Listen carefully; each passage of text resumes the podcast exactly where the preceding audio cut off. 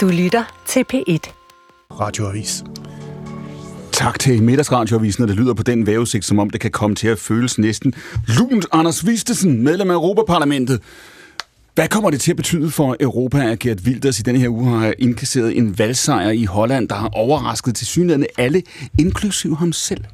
Jeg tror, det kan blive et forvarsel om, hvad der kommer til at ske i Østrig, i Belgien, i Portugal, måske i Frankrig. I Danmark? Det håber vi. Det siger Anders Vistisen. Han er medlem af Europaparlamentet for Dansk Folkeparti. Han er sit partis udenrigsordfører. Han er i panelet i dag sammen med politisk leder af Alternativet, Franciska Rosenkilde, Martin Lidegaard, der er formand for De Radikale, blandt andet forhenværende udenrigsminister, og som sidder og skotter ind imellem øh, til sin mobiltelefon. Hvorfor, Martin? Nej, det er, fordi vi sidder i finanslovsforhandlinger øh, i disse timer, og er ved at afslutte dem, så der kommer sådan lidt øh, byltinger ind undervejs. Så du fortæller os om lidt, hvad du har fået? Ja, ikke helt endnu. Alright. Og i panelet også Marie Høgh, som er sognepræst og debattør undervejs. Der byder vi velkommen til Jacob Kaarsbo. Han er senioranalytiker i Tænketanken Europa. Han skal diskutere den internationale situation med os, og der er jo, skal jeg hilse at sige, nok at tale om i time to. Der skal vi tale med Andreas Steno. Han er økonomisk analytiker om verdensøkonomien og udsigterne i tyve fireogtyve. Og det er ikke, det er ikke forkert at sige, Andreas. Du er ikke nogen jubeloptimist, vel? Nej. Nej, svarer Andreas her øh, over for hjørnet af studiet. Han er med os i time to. I Gaza, der holder de fire dages våbenhvile, der jo altså blev indledt fredag, stadigvæk i hvert fald indtil nu. Natten til i går, der rettede Rusland sit hid til mest omfattende droneangreb på Ukraine. Der er, som jeg sagde, nok at diskutere. Mit navn er Clement Kjersgaard, og frem til klokken fjorten er det her P et Søndagsavis akkurat.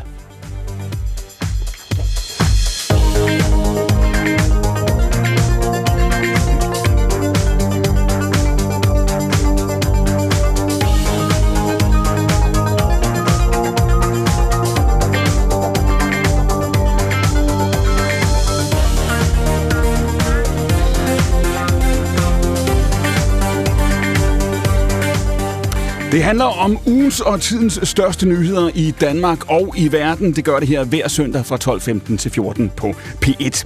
Og vi starter også i denne uge med dansk politik. Som kommentatorerne havde spået, blev det en rokade i regeringen i det, man kunne kalde mellemklassen. Stephanie Lohse blev ny økonomiminister, iværksætteren Mia Wagner afløste Marie Bjerre, og Morten Dahlin afløste Louise Schack Elholm. Da de stod på Amalienborg Slotsplads, der lød det sådan her fra statsministeren. Jeg er meget, meget glad for de tre minister, vi kan præsentere i dag. Jeg glæder mig til samarbejde, og er sikker på, at, øh, at vi her har at gøre med tre minister, der både er dygtige på deres respektive områder, men som også kommer til at knokle for øh, at gøre Danmark til et endnu bedre land at leve i. Ja, det er jo altså historisk i sig selv, at en socialdemokratisk statsminister står på Amalienborg Slotsplads med flere venstrefolk. Også dem blev der stillet spørgsmål til, og det lød blandt andet sådan her.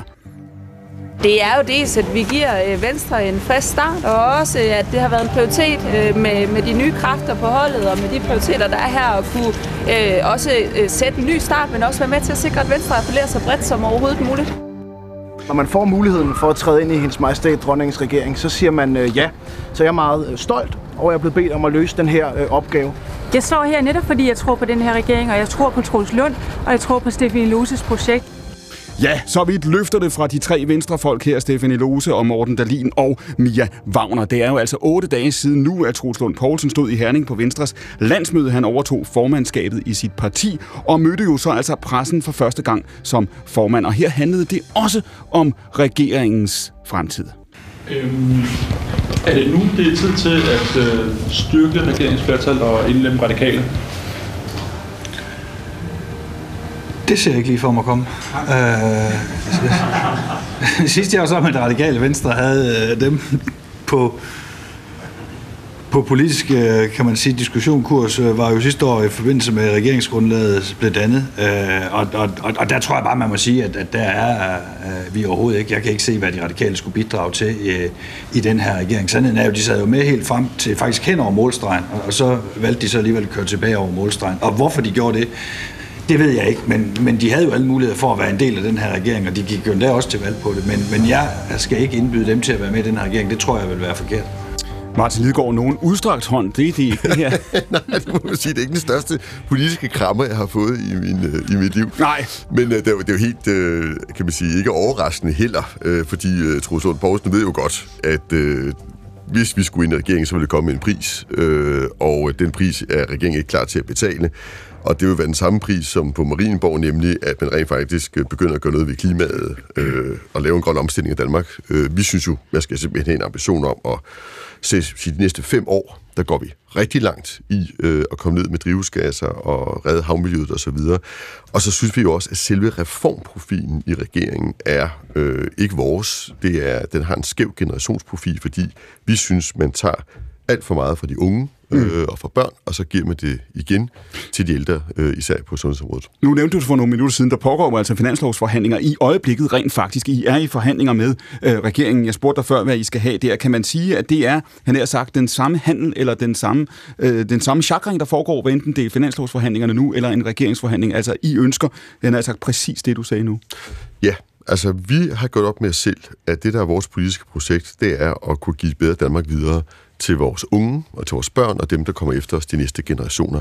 Vi synes, der har været en årti af dansk politik, hvor det er især de ældre generationer, der er blevet tilgodeset. Hvis du tager sundhedsområdet, er det femoghalvfems procent af alle ekstra penge til sundhedsområdet, der er gået til plus femogtres-årige, og kun tre procent til forebyggende tidlige indsatser for, for børn og unge, der jo også har kæmpe trivselsproblemer nogle dage. Så bare for at nævne nogle eksempler ud over den grønne omstilling.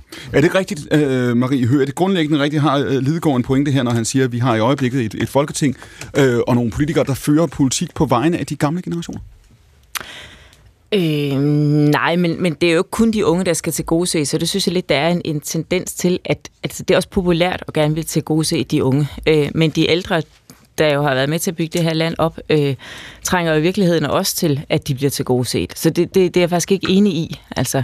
Er der en risiko for, Marie Høgh, at det, vi ser i de her år... Og der er også, undskyld, der er også problemer, som man fra politisk hold heller ikke kan løse. Mm. Altså en, mis, en mistrivselskrise, kan, øh, hvor gerne man end ville, kan Christiansborg-politikere ikke løse det. Altså man falder over hinanden for at ville gøre det, men det er ikke bare et problem, der kan løses fra politisk hånd. Rosenkilde? Der er jeg meget uenig. Jeg synes, det er i den grad er et politisk ansvar, hvad det er for et samfund, man bygger op, også især strukturelt. Og det, som Martin også er inde på, det er jo de sidste årtier. Der har man udhulet en velfærd, man har øh, konkurrenceskabt et uddannelsessystem, man har fuldstændig effektiviseret sig ind i et arbejdsmarked, hvor stress er en folkesygdom, hvor børn og unge mistrives, og voksne mistrives. Sådan så vi er et sted nu, hvor at når folk de trækker sig for at gå lidt ned i tid, så bliver de nærmest udskammet af vores statsminister. Så jeg synes i den grad, det er et politisk ansvar at kigge på, at når øh, så store dele af vores befolkning mistrives i sådan en grad, så er det et strukturelt problem, og så er det et politisk ansvar at finde løsningerne. Men der var mange, flag, mange lag i den mistrivsel. Altså, der er, også, der, er også, der er også noget af det, der simpelthen handler om, øh, hvad, hvad er det for et samfund, ikke bare politikere, men vi som, som borgere har skruet sammen, og hvad er det for, hvad er det, vi bliver påvirket af, hvordan, hvordan påvirker de sociale medier os, hvordan bliver vi hele tiden øh, afbrudt og distraheret, og vi skal ligesom være til stede alle mulige steder på en gang. Det er en af, det, en af årsagerne til stor mistrivsel. Det er jeg ikke uenig med dig i. Og, og, og men... der, der, der, der var rigtig, rigtig mange ting, som, og nu, nu nævner du selv uddannelses... Øh, sektoren, og der mener jeg i den grad, at der er brug for, for et løft, og det er, og, og lige præcis uddannelsessektoren bliver det taget alt for lidt hånd om. Det er, det er og, det, der blevet gjort, og det, det, der blev gjort i årtier, ja, der, har, der har skolerne, undervisningen, fagligheden fyldt alt for lidt, og de kan ja. jo altså virkelig mindre og mindre. Men det er jo lige præcis altså, det, der er et politisk ansvar. Alright, ja. ja, men det er jo præcis det. Altså, jeg er jo helt enig, Marie, i, at selvfølgelig ikke kun et politisk ansvar. Familier har ansvar, vi har som mm. forældre et ansvar. Mm. Men det er klart, som du lige har sagt, når jeg siger, at, at der er blevet investeret for lidt, så er det fordi, vi har brugt de ekstra penge, vi har fået nogle andre steder, ikke? Og derfor så har vi ikke investeret i vores folkeskole, og i at få faglærte pædagoger ud til at tage hånd om de udsatte børn, osv. osv. Og, og der må man sige, det er jo ikke, fordi jeg ikke under, øh, når der kommer flere ældre, skal de selvfølgelig, skal vi behandle dem ordentligt, og der skal være sundhed. Men problemet er bare, at der er foregået en prioritering, og når man kigger, du siger, at man gør meget for de unge, det, det ser jeg ikke. Altså, den her regeringsreformkatalog har først skruet ned på uddannelserne på universiteterne og andre steder, sådan at de skal hurtigere igennem. Og nu vil man skære det sjette S U-år. Det er også en presbold ekstra på nogle unge, hvor der i forvejen er utrolig mange, der, der har et ja, ja. Og så et, synes jeg, at det klasseeksemplet her er flyafgiften, som jo man laver for at redde C O to, ved at bruge en provenyet til, til en ny ældrecheck, i stedet for at lave C O to-frie brændstoffer. Altså, de ældre er ifølge Krakke og Cepos, undskyld, det er Cepos, der lavede den, øh, den indkomstgruppe, af alle, der de seneste årtier har opnået den største øh, realindkomstfremgang. Og, og jeg synes bare, skylder vi ikke rydde op efter os selv på det der klima, og hvis vi laver en flyafgift, så lad os bruge pengene på det, i stedet for øh, på en, endnu en ældrecheck. Ja, nu, nu sagde du det selv, Martin, klimaet, fordi det, at det er ligesom, at når man skal tilgodese de, de unge, så er det altid, at vi skal, vi skal gøre noget ved klimadagsordenen, og det er jo virkeligheden for vores allesammens skyld, at, at vi skal det, ikke? Øh, men fordi det bare er blevet de meget unges dagsorden i så høj grad, at hvis ikke der bliver gjort nok ved klimaet, så har vi heller ikke gjort nok for de unge, og det er jo virkeligheden forkert. Altså, men men ligner... for, nu sagde du, sagde du det sjette S U-år. Jeg er simpelthen ikke sikker på, at det sjette S U-år, det er det, der øh, giver... Øh, dårligere uddannelser. Altså et land som Tyskland har man jo et helt andet øh, S U-system, eller retter ikke-system, hvor, man, hvor det er ganske få, der får, men der bliver ikke uddannet dårligere, dårligere øh, studerende af, af den grund overhovedet. Nu, Hvad er det mod, måske? I mandags kom F N's årlige rapport, hvor de jo altså fortæller, hvordan går det med de her reduktionsmål, som landene har stillet op. Også Danmark, det korte budskab er jo, det går skidt. Jorden har kurs mod en temperaturstigning nu på mellem to komma fire og to komma ni grader, øh, som jo er langt, langt over det, som Paris-aftalen har, har udstukket. Marie Høgh, når du taler med dine øh, konfirmander, øh, mm. folk, der kommer i kirken, unge generationer, mm. har du fornemmelsen af, at vi står midt i, ikke foran, men i virkeligheden midt i en form for altså generationskløfter, der er ved at åbne sig her? Også i forhold til, hvordan ikke alle unge overhovedet, men en meget stor del af dem ser på det her klimaspørgsmål som noget, der ganske enkelt er eksistentielt, og som på listen over prioriteter er både nummer et, to og tre. Jamen netop fordi, at det er blevet... altså nu siger du essentielt, men det er også blevet eksistentielt. Altså, det er jo i den grad blevet... Altså, der er også en, en, en, en bro imellem mistrivsel og klima, altså for rigtig manges vedkommende, ikke? At den her klimaangst og angst for fremtiden, når vi de overhovedet selv sætter børn i verden, osv., osv., osv. Altså, klimaet er for mange også blevet... Og nu ryger hænderne i vejret, fordi jeg sidder mellem to, der... kan jeg godt mærke. Men, men for mange er, er klimaet jo også blevet et eksistentielt spørgsmål, altså i, i, i måske endnu højere grad, end det burde være. Altså, og derfor så bliver, tror jeg, den, den øh, grøft mellem generationerne men, også rigtig, rigtig stor. Men er det, fordi, er, det, er, det, er det et valg, vi træffer og gør det til et, et, et eksistentielt spørgsmål, Marie Høgh? Det er i hvert fald noget, det er blevet, det er i hvert fald noget, det er blevet, fordi det også er blevet dyrket og blevet, blevet, blevet øh, hvad skal man sige, opelsket som et eksistentielt, næsten religiøst spørgsmål. Rosenkilde. Og det er et problem. Ja, det er jeg meget uenig i. Altså, klimakrisen er videnskabelig. Det Den er ikke eksistentielt. Nej, jo, nej, nej, nej, det er ikke, må jeg ikke lige have lov til at tale nu? Kort øjeblik her. Klimakrisen er videnskabelig. Der, hvor der er, den ryger ud og bliver eksistentiel og bliver et spørgsmål om, om angst for unge, det er jo, der ikke bliver handlet på den.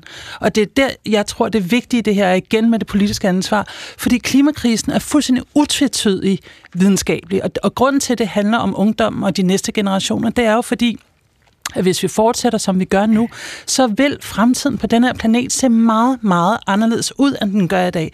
Og alle de privilegier, vi har i dag, helt banalt, som det at kunne dyrke jorden for fødevarer, rent drikkevand, bo en fast bopæl, det bliver dybt udfordret de næste generationer, og derfor så er det jo fuldstændig dybt forstemmende, at vi har ledende regeringer og, og politikere, der ikke tager det her alvorligt, og ikke laver både regeringsgrundlag og finanslov, som tager sig af det her problem, og det skaber angst. Lidegaard kun. Ja, jeg vil bare sige, at jeg synes, vores generationer, som synes set har lavet ulykkerne, so to speak, øh, har et særligt ansvar for at, øh, at tage noget ansvar her. Men jeg er enig med dig i, at det skal være et håbefuldt ansvar. Ja. Altså, jeg tror virkelig på, at vi kan, hvis vi vil, øh, lave den her transformation på fem år og komme et bedre sted hen. Men det koster nogle penge, og hvis, hvis Franciska har en uenighed om det her, så er det nok mere, hvor de penge skal komme fra. For mm. jeg, jeg vil insistere på, at vi heller ikke kører en økonomisk regning ind i børneværelset, ud over klima. Men jeg er enig i, at det kalder der på, at vi får handlet, får lavet den transformation, og, og der, der savner vi jo, det må man bare sige, der sker jo ikke en dybt politisk, det er ikke gået lidt over nu. Anders Vistisen her, om et halvt år, så skal hele Europa jo stemme til, ikke hele Europa, men den del af Europa, der er i E U, skal stemme til Europaparlamentsvalget. Kommer vi til at se der, at øh, de unge stemmer i én verden, de stemmer på én planet ud fra de værdier, holdninger og de emner, som de ser. Øh, ældre venner vælger og stemmer et, et andet sted hen, og at det her det bliver et Europaparlamentsvalg, hvor der øh, bliver en tydelig højre- og venstredeling, ja, men også en generationskløft. Vi kommer i hvert fald til at se, at, øh, at det her klimafokus, det, øh, det kommer til at spille i en helt anden måde i valgkampen, og der tror jeg godt, man kan trække paralleller til det hollandske valg. Altså, der er ikke nogen tvivl om, og det kan vi også allerede se nu i Europaparlamentet, bare det sidste år, der er sket en enorm øh, forskydning i forhold til, hvordan man stemmer om det her. Økonomi er kommet meget højere op i forhold til, hvad koster den grønne omstilling. Der er ikke den samme appetit på den her grønne øh, kommission, Fit for femoghalvtreds. Alle de her ting, man lagde ud med i kommissionen og snakkede om, at nu skulle Europa være sådan en fyrtårn inden for øh, den grønne omstilling, inden for øh, klimakrisen. Det er trængt i baggrunden. Altså, de fleste øh, østeuropæiske lande var der aldrig, og de mm. fleste af de vesteuropæiske lande, der taber de øh, partier, der har stået på den her dagsorden, terræn i de her måneder. Så du siger i virkeligheden, der er partier, for hvem klimasagen bliver en vindersag, fordi de kan, jeg nær sagt, argumentere for, at nu skal vi bevæge os i den anden retning, måske lidt jævnfør det, der sker i Storbritannien nu? Ja, altså man kan for eksempel bare tage Holland som eksempel. Altså til deres lokalvalg, der var det jo det her bondeparti, der i høj grad var sådan et anti-klima-miljøparti, øh, der sådan sagde, nu skal der være plads til landbruget, nu skal der være plads til at leve i landdistrikterne. De blev størst i alle hollandske provinser. Og når vi ser på den øh, platform, som Geert Wilders han har vundet på nu, så mm. handler den om to ting. Den handler om øh, skepsis over for masseindvandring til Holland, øh, islamiseringen af Holland, og den handler om, at det skal ikke være dyrere at være hollænder. Man skal have råd til at, øh, at leve et anstændigt liv som mellemindkomstfamilie i Holland. Det er jo rigtigt, at vi ser en øh, modbevægelse i nogle lande, men mm. det er også rigtigt, at der er nogle ting, der trækker i den anden retning. Og jeg synes, noget af det, der virkelig trækker i den anden retning, det er sikkerhedspolitikken. E U importerer for tre hundrede milliarder euro fossile brændsler hvert år fra Rusland, fra Saudi-Arabien, Iran, fra lande, der bruger de penge til at investere i våben, som de så øh, fører proxykrig og direkte krige med lige rundt om Europa. Tænk, hvis vi brugte de mange, mange penge, i stedet for på at investere i vores egen stabile og grønne energi. Mens vi sidder her, importerer vi stadigvæk ti procent af vores gas fra Putin, så, så med en ene hånd støtter vi Ukraine, det er vi jo alle sammen enige om at gøre, men med en anden hånd støtter vi altså med milliarder stadig Putins krigsmaskine. Så der er jo ikke men det er jo blevet forværret, Martin, det er jo blevet forværret af hovedløs grøn omstilling. Altså det, der har gjort os allermest ekstra afhængige af russisk gas, det er jo, at den såkaldte grønne bevægelse i Tyskland har fået lukket ned for tysk atomkraft. Det, det der, er, jo jo, og når man ser ned i Europaparlamentet, hvor jeg sådan sidder til det herfra, så er det jo jeres kollegaer i den liberale gruppe og i de grønne fraktioner, der siger, at vi skal have udfaset atomkraft fuldstændig fra det europæiske energimix. Hvis man tog atomkraft ud af det europæiske energimix, hvor er det så, man skulle, hvordan skal man så nogensinde inden for en realistisk tidshorisont komme hen et sted, hvor vi får, øh, vi får reduceret øh, Europas C O to-udledning. Altså, de taler om store lande, vi taler om Frankrig, vi taler om Belgien, vi taler om Holland, vi taler om, om Finland. Øh, det er jo ikke realistisk, og det er jo der, hvor den øh, grønne omstilling bliver hovedløs. Det er jo, når man har idealerne så højt oppe, at man faktisk er kontraproduktiv i de resultater, man får ud i de her dage. Lad os lige holde os til fakta her. Altså, det, der har lukket nogle, ja, fra- om, at, nogle af de franske værker er blevet lukket ned i Tyskland. De, det er det, og jeg synes okay. også, øh, jeg, og jeg synes også godt, at man, hvis man havde kunnet, burde forlænge. Jeg forstår, at det var teknisk meget vanskeligt, fordi det er nogle meget gamle værker. I Frankrig har de lukket sig selv, fordi at floderne tørrede ud, og man kunne ikke nedkøle reaktorerne. Så det kan du også ikke tørre af på min gruppe i E U-parlamentet. Og landstændigt, det der er interessant, det er jo at se, hvad sker der på verdensplan. Og det, der sker på verdensplan, er, at sol og vind vinder frem, og det gør det ganske heldigvis dramatisk, fordi at det er det billigste og det hurtigste at bygge, som ikke udleder noget. Og så er det vores egen, vores egen arbejdspladser, hvorimod A-kraft står stille. Så kig på, hvad markedet gør, i stedet for at, at prøve at, at tørre det af på nogle andre. Jeg ser personer. Gerne på markedet, men, Martin, men under, mens vi havde den store inflation, der i Danmark primært var bundet båret af energikriser, hvad var energiinflationen så i Frankrig? Det tør jeg ikke svare på, men jeg så svare på, at den grunden til... Den var blandt de laveste i Europa, fordi deres mix består primært af atomkraft. Men det er jo, fordi man ja. har været for langsom om at omstille. Det er jo, fordi man ikke har fået nogen vindmøller op. Jeg tror, der satte omkring ti vindmøller op i Danmark over de sidste to år. Det er jo, fordi man har været for langsom i den grønne omstilling. Og noget af det, du sagde tidligere, Martin, er jeg meget enig i. Den grønne omstilling, den skal gøres med håb. Fordi vi kan godt et andet samfund. Men vi har en regering lige nu, der taler den grønne omstilling helt vildt ned. De siger, at den er svær, den er dyr, vi mister arbejdspladser, det bliver dyrere danskere. Så det håb, det er med til at forsvinde. Og det er et stort problem, fordi at øh, klimakrisen handler ikke kun om energi. Nu vi skal have mere altså, vedvarende op. Men det er ikke sat op. Det er men, simpelthen forkert. Men det, det handler altså, der altså er lige knaldet om... ti møller op ude foran vores sommerhus, og det er nok ikke de eneste, der er kommet op i Danmark det sidste år. Det er det, tallene de siger. Det er en hel branche, tempo, der er sat i stå. Tempoet i hvilket vindmøller er blevet sat op, har været meget lavt. Rosenkilde, ja. Nu prøver at holde fast i det, som du, du starter med at sige før, når Marie Høgh siger, at det bliver til, altså klimaspørgsmålet bliver, øh, Marie, fra din perspektiv, til spørgsmål om religion. Det mener du ikke som en kompliment, jo? Nej, det gør jeg. Altså, men... ja, fordi, fordi, fordi Rosenkilde, så starter du med at sige, at det er, det er videnskab, der ligger mm. til grund. Kan man ikke sige, den fejl, der er blevet begået, vi kan også høre Lidegaard på det om lidt måske. Den fejl, der er blevet begået øh, fra, fra en del sådan, øh, af de gamle partier og, og regeringsbærende partiers øh, vedkommende, også for tyve og femogtyve år siden, det var, at man forestillede sig, at der ville være en stensikker konsensus om det her.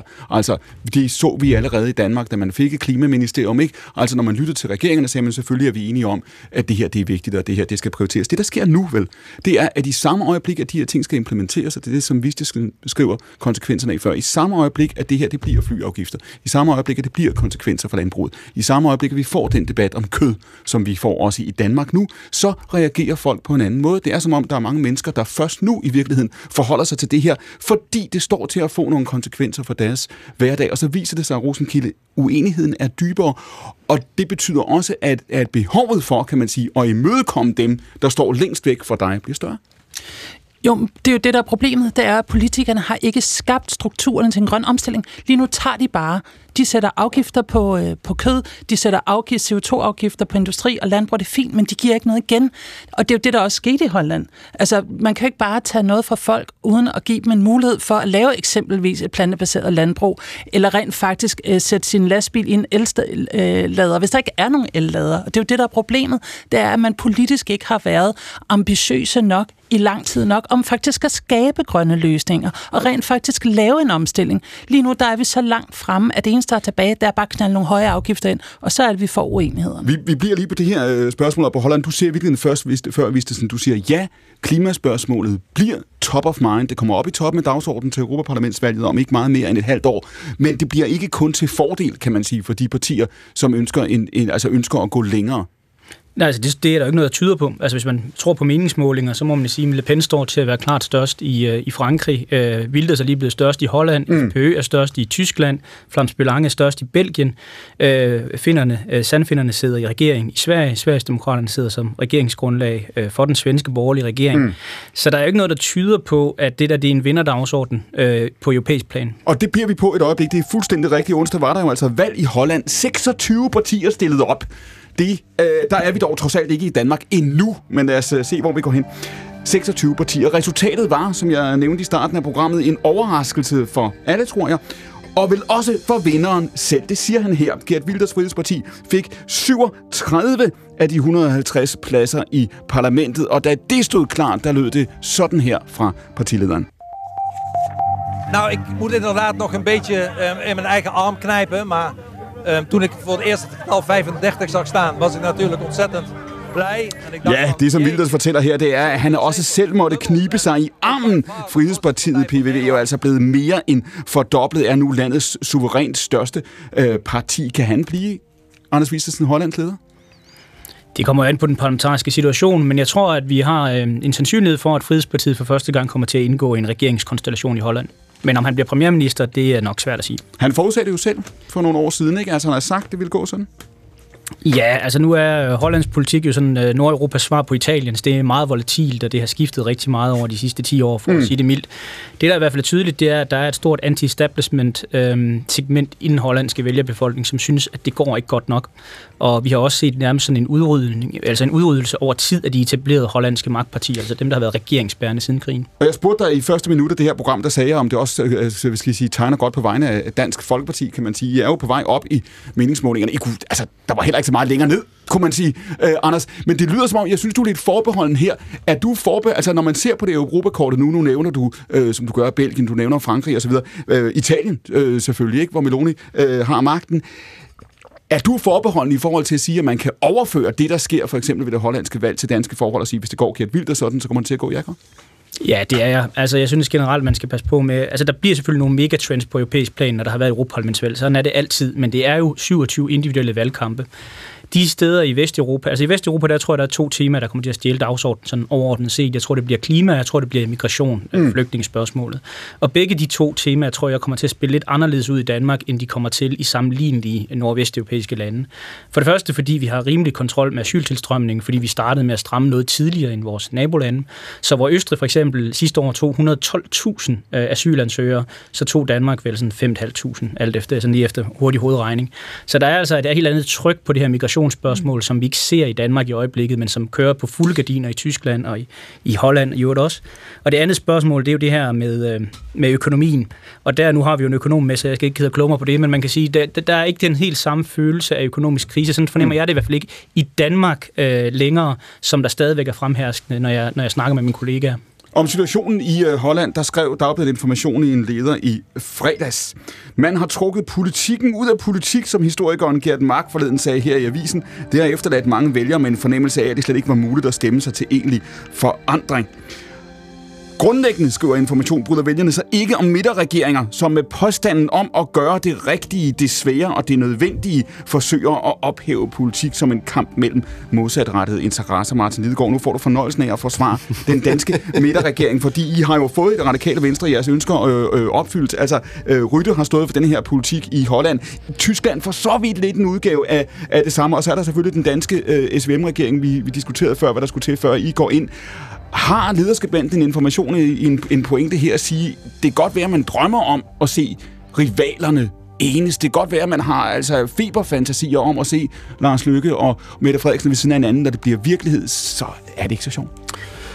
Jeg synes ikke, at man bare kan sige, at midten er god eller dårlig. Altså, midten har et kæmpe potentiale, fordi du kan lave brede flertal, der kan tage store beslutninger, der går mere end fire år frem, altså en valgperiode frem. Og du kan eksekvere hurtigt, hvis du har ambitionen. Men hvis ikke du fylder noget ind i den ramme, som faktisk er en vision, som er øh, noget nyt, øh, ja, så bliver det teknokratisk, så bliver det bare en parlamentarisk øh, bogstavleg, hvor du bytter mandater, og så kommer du ikke længere. Og den midte, jeg har drømt om i nogle mm. år, er jo netop den, der tager ansvaret øh, både på, for, for den grønne omstilling, men sådan set også for at fremtidssikre vores velfærdssamfund. Og det betyder i min optik, øh, og, det, og det er jo en kæmpe diskussion, vi tager ind i værdipolitisk også i øjeblikket, det er, hvad, hvad bruger vi vores tid på? Og øh, Socialdemokraterne har jo travlt med at sige, at øh, vi skal alle sammen arbejde mere. Øh, mit bedste take på det, det er, at når man er børnefamilie, apropos det, som vi var inde på tidligere med trivsel og kunne tage ansvar for sine børn, så synes jeg, at tiden er godt gået ud, øh, givet ud på, at man tager sig af sine børn. Mm. Der, hvor vi gerne vil bede nogen om at tage øh, et nap mere, det er sådan set, når børnene er fløjet fra reden, og man er blevet ældre. Øh, og det er bare for at sige, de der langsigtede sikringer af vores velfærdssamfund, en grøn omstilling, investeringer i børn og uddannelse, det var det, jeg havde drømt om, at midten skulle bruges til. Marie Høgh, argumentet fra, fra, fra statsministeren sidste år, argumentet jo altså også fra Troels Lund Poulsen øh, for ikke mange dage siden, det er jo at sige, men hør her, der skal være nogen, der træffer de svære beslutninger. Når vi lever i en polariseret tid med enorme udfordringer, som overrasker øh, stort set alle øh, i deres omfang og deres skala, så skal man tænke nyt. Det er det, man gør. Det lyder, sådan er argumentet jo altså fra Lars Løkke, fra Mette Frederiksen, fra Troels Lund nu, og så har vi øh, jo så altså argumentet fra Information her, måske de hollandske vælgere den anden vej, som er at sige, hvis man tager politik ud af politikken, så finder vælgerne en anden, jeg havde sagt, butik at købe deres, deres øh, forandring i. Ja, fordi politi- vælgerne holder jo ikke op med at være politiske. Altså, der er også, der er, nogle gange tænker jeg, at den der drøm om, om en stor midte, der er også nogle vælgere, der bare bliver hjemløse, og det er der virkelig også i Danmark mange vælgere, der er blevet hjemløse. Fordi på nogle måder, så, så er blokpolitik jo slet ikke så dårligt i virkeligheden. Man kan jo sagtens have blokpolitik og så arbejde sammen alligevel. Fordi det handler også, det handler simpelthen også om menneskesyn, og hvad er det for et samfund, vi gerne vil have? Altså, der er jo enormt, altså i virkeligheden, så er det jo absurd, at vi har en regering, hvor socialdemokrater og liberale venstrefolk kan arbejde, eller kan, kan sidde i samme regering. Fordi det, det er jo to fuldstændig forskellige vælgergrupper, man appellerer til. To fuldstændig forskellige ideologier, man har. Så tror du også, at man altså, ved, du, du, øh, jeg har selv set nogen til mere i E U, end Martin Lidegaard gør nu, men, men ligger der også i det, Marie Høgh, at der er vælgere, som simpelthen mister troen på politik som andet end teater? Altså, hvis du har det, tror jeg helt sikkert. Jeg synes, det er virkelig interessante ved det, vi oplever i øjeblikket, er jo, at Socialdemokratiet og Venstre har jo aldrig været mere ens. Nej. Jeg ved godt, de kommer fra to forskellige ideologiske strømninger, ja. Men i realpolitikken er det jo, altså, det, der er en lille smule kamp om, om man skal en og to milliarder mere skattelettelser. Men de er også nødt til at blive så... Om, ja, ja. Jo, men det er bare et spørgsmål om, det er nogle helt andre skillelinjer, vi har i dag. Og for, og for mig er det at, frem, at fremtidssikre øh, vores samfund og give et bedre Danmark videre, det er virkelig en afgørende skillelinje i dansk politik, om du investerer lige så meget i vores børns fremtid, som i vores eget, kan man sige, øh, velfærd i dag. Og det Det, synes jeg, er noget, man skal kende dansk politik på i de år, der kommer. Rosenkilde. Men ambitionen om at skabe et bedre Danmark, det må man sige, at den her midterregering har vist det modsatte. De har ikke lavet andet end politik, som danskerne ikke har brug for og ikke har bedt om. Fjerne helligdage, reducere uddannelse, klimanøl. Altså, de... de Det er bare, de poster ud med, med dårlig politik. Og så kan det godt være, det brede forlig, men det gør dem jo ikke til gode forlig. De har jo ingen ambitioner, og det tror jeg, det er rigtigt noget, det som Marie inde på. Der er ikke noget værdifællesskab i det her. Nej. Det er ren og skær Danmark A S. Det er bare drift af... Men, men skulle blokpolitik var det heller ikke noget, Franciska. Men der ved man da, hvad værdierne måske er. Jeg taler hverken for eller dernede. Jeg kigger bare på, hvad vi har, og det jeg kan se, det er en regering, der virkelig ikke skaber løsninger på de problemer, vi står i som samfund. Må jeg godt lige sige, de er lige kommet med skattelettelser for ti milliarder. Altså uligheden er for første gang rigtig stigende i Danmark i over femogtredive år. Hmm. Så laver man skattelettelser, der i den grad forgylder både de ældre og dem, der har mest, og som også her har en kønsvinkel, øh, fordi det er mændene, der i forvejen tjener mest, sidder på formuerne, så hele ikke-ligestillingen, som vi har i Danmark, den mm. bliver også skubbet af de her. Så, så det er meget tydeligt at se, at det samfund, der lige nu øh, bliver skabt af den her regering, det er på alle mulige måder det modsatte end en bæredygtig omstilling. Lad os slå en sløjfe her, Anders Vistisen, og det vi jo diskuterer nu, det er, at vi diskuterer dansk politik, men nej, for vi diskuterer også hollandsk politik, og det er det, der er øh, programmets kerne, det er jo altså at insistere på, at de her ting hænger sammen. Geert Wilders har jo lagt sig et andet sted, Anders Vistisen, i denne her valgkamp, end han har ligget før. Der er de analytikere, der siger, at vejen til denne her sejr er også gået gennem, at han har modereret øh, sine holdninger, og det lyder også som om, at de partier, han i givet fald skal forsøge at danne regering med, har lyttet til, til, til de signaler. Er der en pointe i det? Er det altså for, for et parti som hans, eller måske som, som, som jeres, går vejen til magten ved, at man, at man bevæger sig mod midten? Jamen, altså, jeg tror langt de fleste af de her partier rundt i verden har set mod Danmark, altså har set mod det, der skete i to tusind og et, hvordan man kan lave stabile øh, regeringer, der også laver en hel masse konkret politik, der trækker i den rigtige retning, ved at være pragmatisk mm. og samarbejde. Det tror jeg sådan set, man har kigget på både fra centrum højre og fra de højre nationale partiers side. Så det der er tit, jeg i Europaparlamentet får spørgsmål fra nogle af de her kollegaer om, hvordan er det egentlig helt præcis, det skete i Danmark. Men man kan ikke bare lige sige, teknokratregeringer har jo aldrig været populære, når man ser på det i Europa i en længere kontekst. Og det er jo det, der sker her, det er, at alle tror selv, de har midterholdninger. Når Martin Lidegaard, han taler for en midterregering, så putter han alle de radikale idealer ned i det, men han vil jo ikke tale så meget om udlændingepolitikken, for eksempel, hvor han ligger rigtig langt fra midten. Og det er jo derfor, midterregeringer altså, på papiret lyder som en god idé, for alle tror, at de er moderate. Clement tror, han er moderat, og Martin tror, han er moderat. De, men alle øh, tror, at de, de, altså, hvis man har en midterregering, så repræsenterer de mig. Sandheden er bare, når man så skal udmønte midterregeringspolitik, så bliver det jo teknokratisk, du har ventet, det bliver noget ludermor på midten. Du har ventet til den søndag med at afsløre for Martin Lidegaard, at det er sådan en... en... Nej, men jeg siger bare, jeg kan ikke komme på et eneste eksempel, hvor det har virket, fordi vælgerne vil jo egentlig gerne have, at holdninger de brydes, og det er jo... Altså, må jeg ikke bare sige... bare for en ros til det danske demokrati. Aha. Det er jo ikke sådan, at vi øh, ikke har brede forlig. Det er jo ikke sådan, at vi ikke har aftaler, der holder enormt længe, men det er rart, at de har en ideologisk kant efter, hvem der vinder og taber. Lidegaard, er du, er du mindre midterorienteret, end du tror? Øh, nej, det tror jeg bestemt ikke, jeg er. Det er rigtig nok, jeg synes stadigvæk, der er nogle skøre ting i dansk udlændingepolitik, men øh, jeg oplever slet ikke, at vi øh, ligger og flagrer rundt ude på en yderfløj. Øh, men det er da klart, at der er... Jeg, jeg tror faktisk, du er ret i, Anders, at den Europaparlamentsdebat, vi får, den kommer til at handle om værdipolitik, og den kommer til at handle om klima, som for mig også er en form for værdipolitik, og, og, og, og skråstreg klima, økonomi, sikkerhed. Og man tror på, at den bedste økonomi kan vi give dansk erhvervsliv og resten af det europæiske erhvervsliv ved at sikre stabil energiforsyning, for eksempel. Det tankevækkende, det er jo, at hele det danske erhvervsliv er de første kritikere af, at den grønne omstilling ikke går hurtigere i Danmark. Så de ser ikke en modsætning mm. mellem en økonomisk fornuftig udvikling. Det kommer vi komme tilbage til øh, senere, men prøv at høre, det er jo ikke S M V-regeringen, der har gjort S og V ens. De var ens i forvejen. Det er der min pointe. Det er jo ikke fordi, der er jo ikke ret stor forskel. Men, men, men der, jo, men der også, ja. Det har vi jo lige præcis, fordi at jeg udgør det alternativ, der hedder også at have et kig på den næste generation, det endelige, de unge og børns vilkår. Det ultimative, for at parafrasere Futurama, det ultimative opgør mellem midten på den ene side og midten på den anden. Den, den tror jeg ikke, jeg forstod. Nej. Det må du forklare, Clement. Det er, det, det er jeg heller ikke sikker på. Og så er der alternativet. Jeg er heller ikke sikker, og så er der alternativet. Jeg er heller ikke sikker på, at vælgerne øh, forstår det. Klokken er tolv otteogfyrre. Vi befinder os i første time af Akkurat. Det er P et søndagsavis om ugens og tidens store nyheder i Danmark og i udlandet. I panelet Martin Lidegaard, formand for De Radikale, Franciska Rosenkilde, politisk leder af Alternativet, Anders Vistisen, som I hørte før, udenrigsordfører for Dansk Folkeparti og et af partiets medlemmer i Europaparlamentet ved bordet sidder også Marie Høgh, som er sognepræst. Og vi sender jo altså frem til klokken fjorten. Vi starter med dansk politik, og kan man jo altså sige også med det europæiske perspektiv. Og der bliver vi om lidt. Mit navn er Clement Kjersgaard.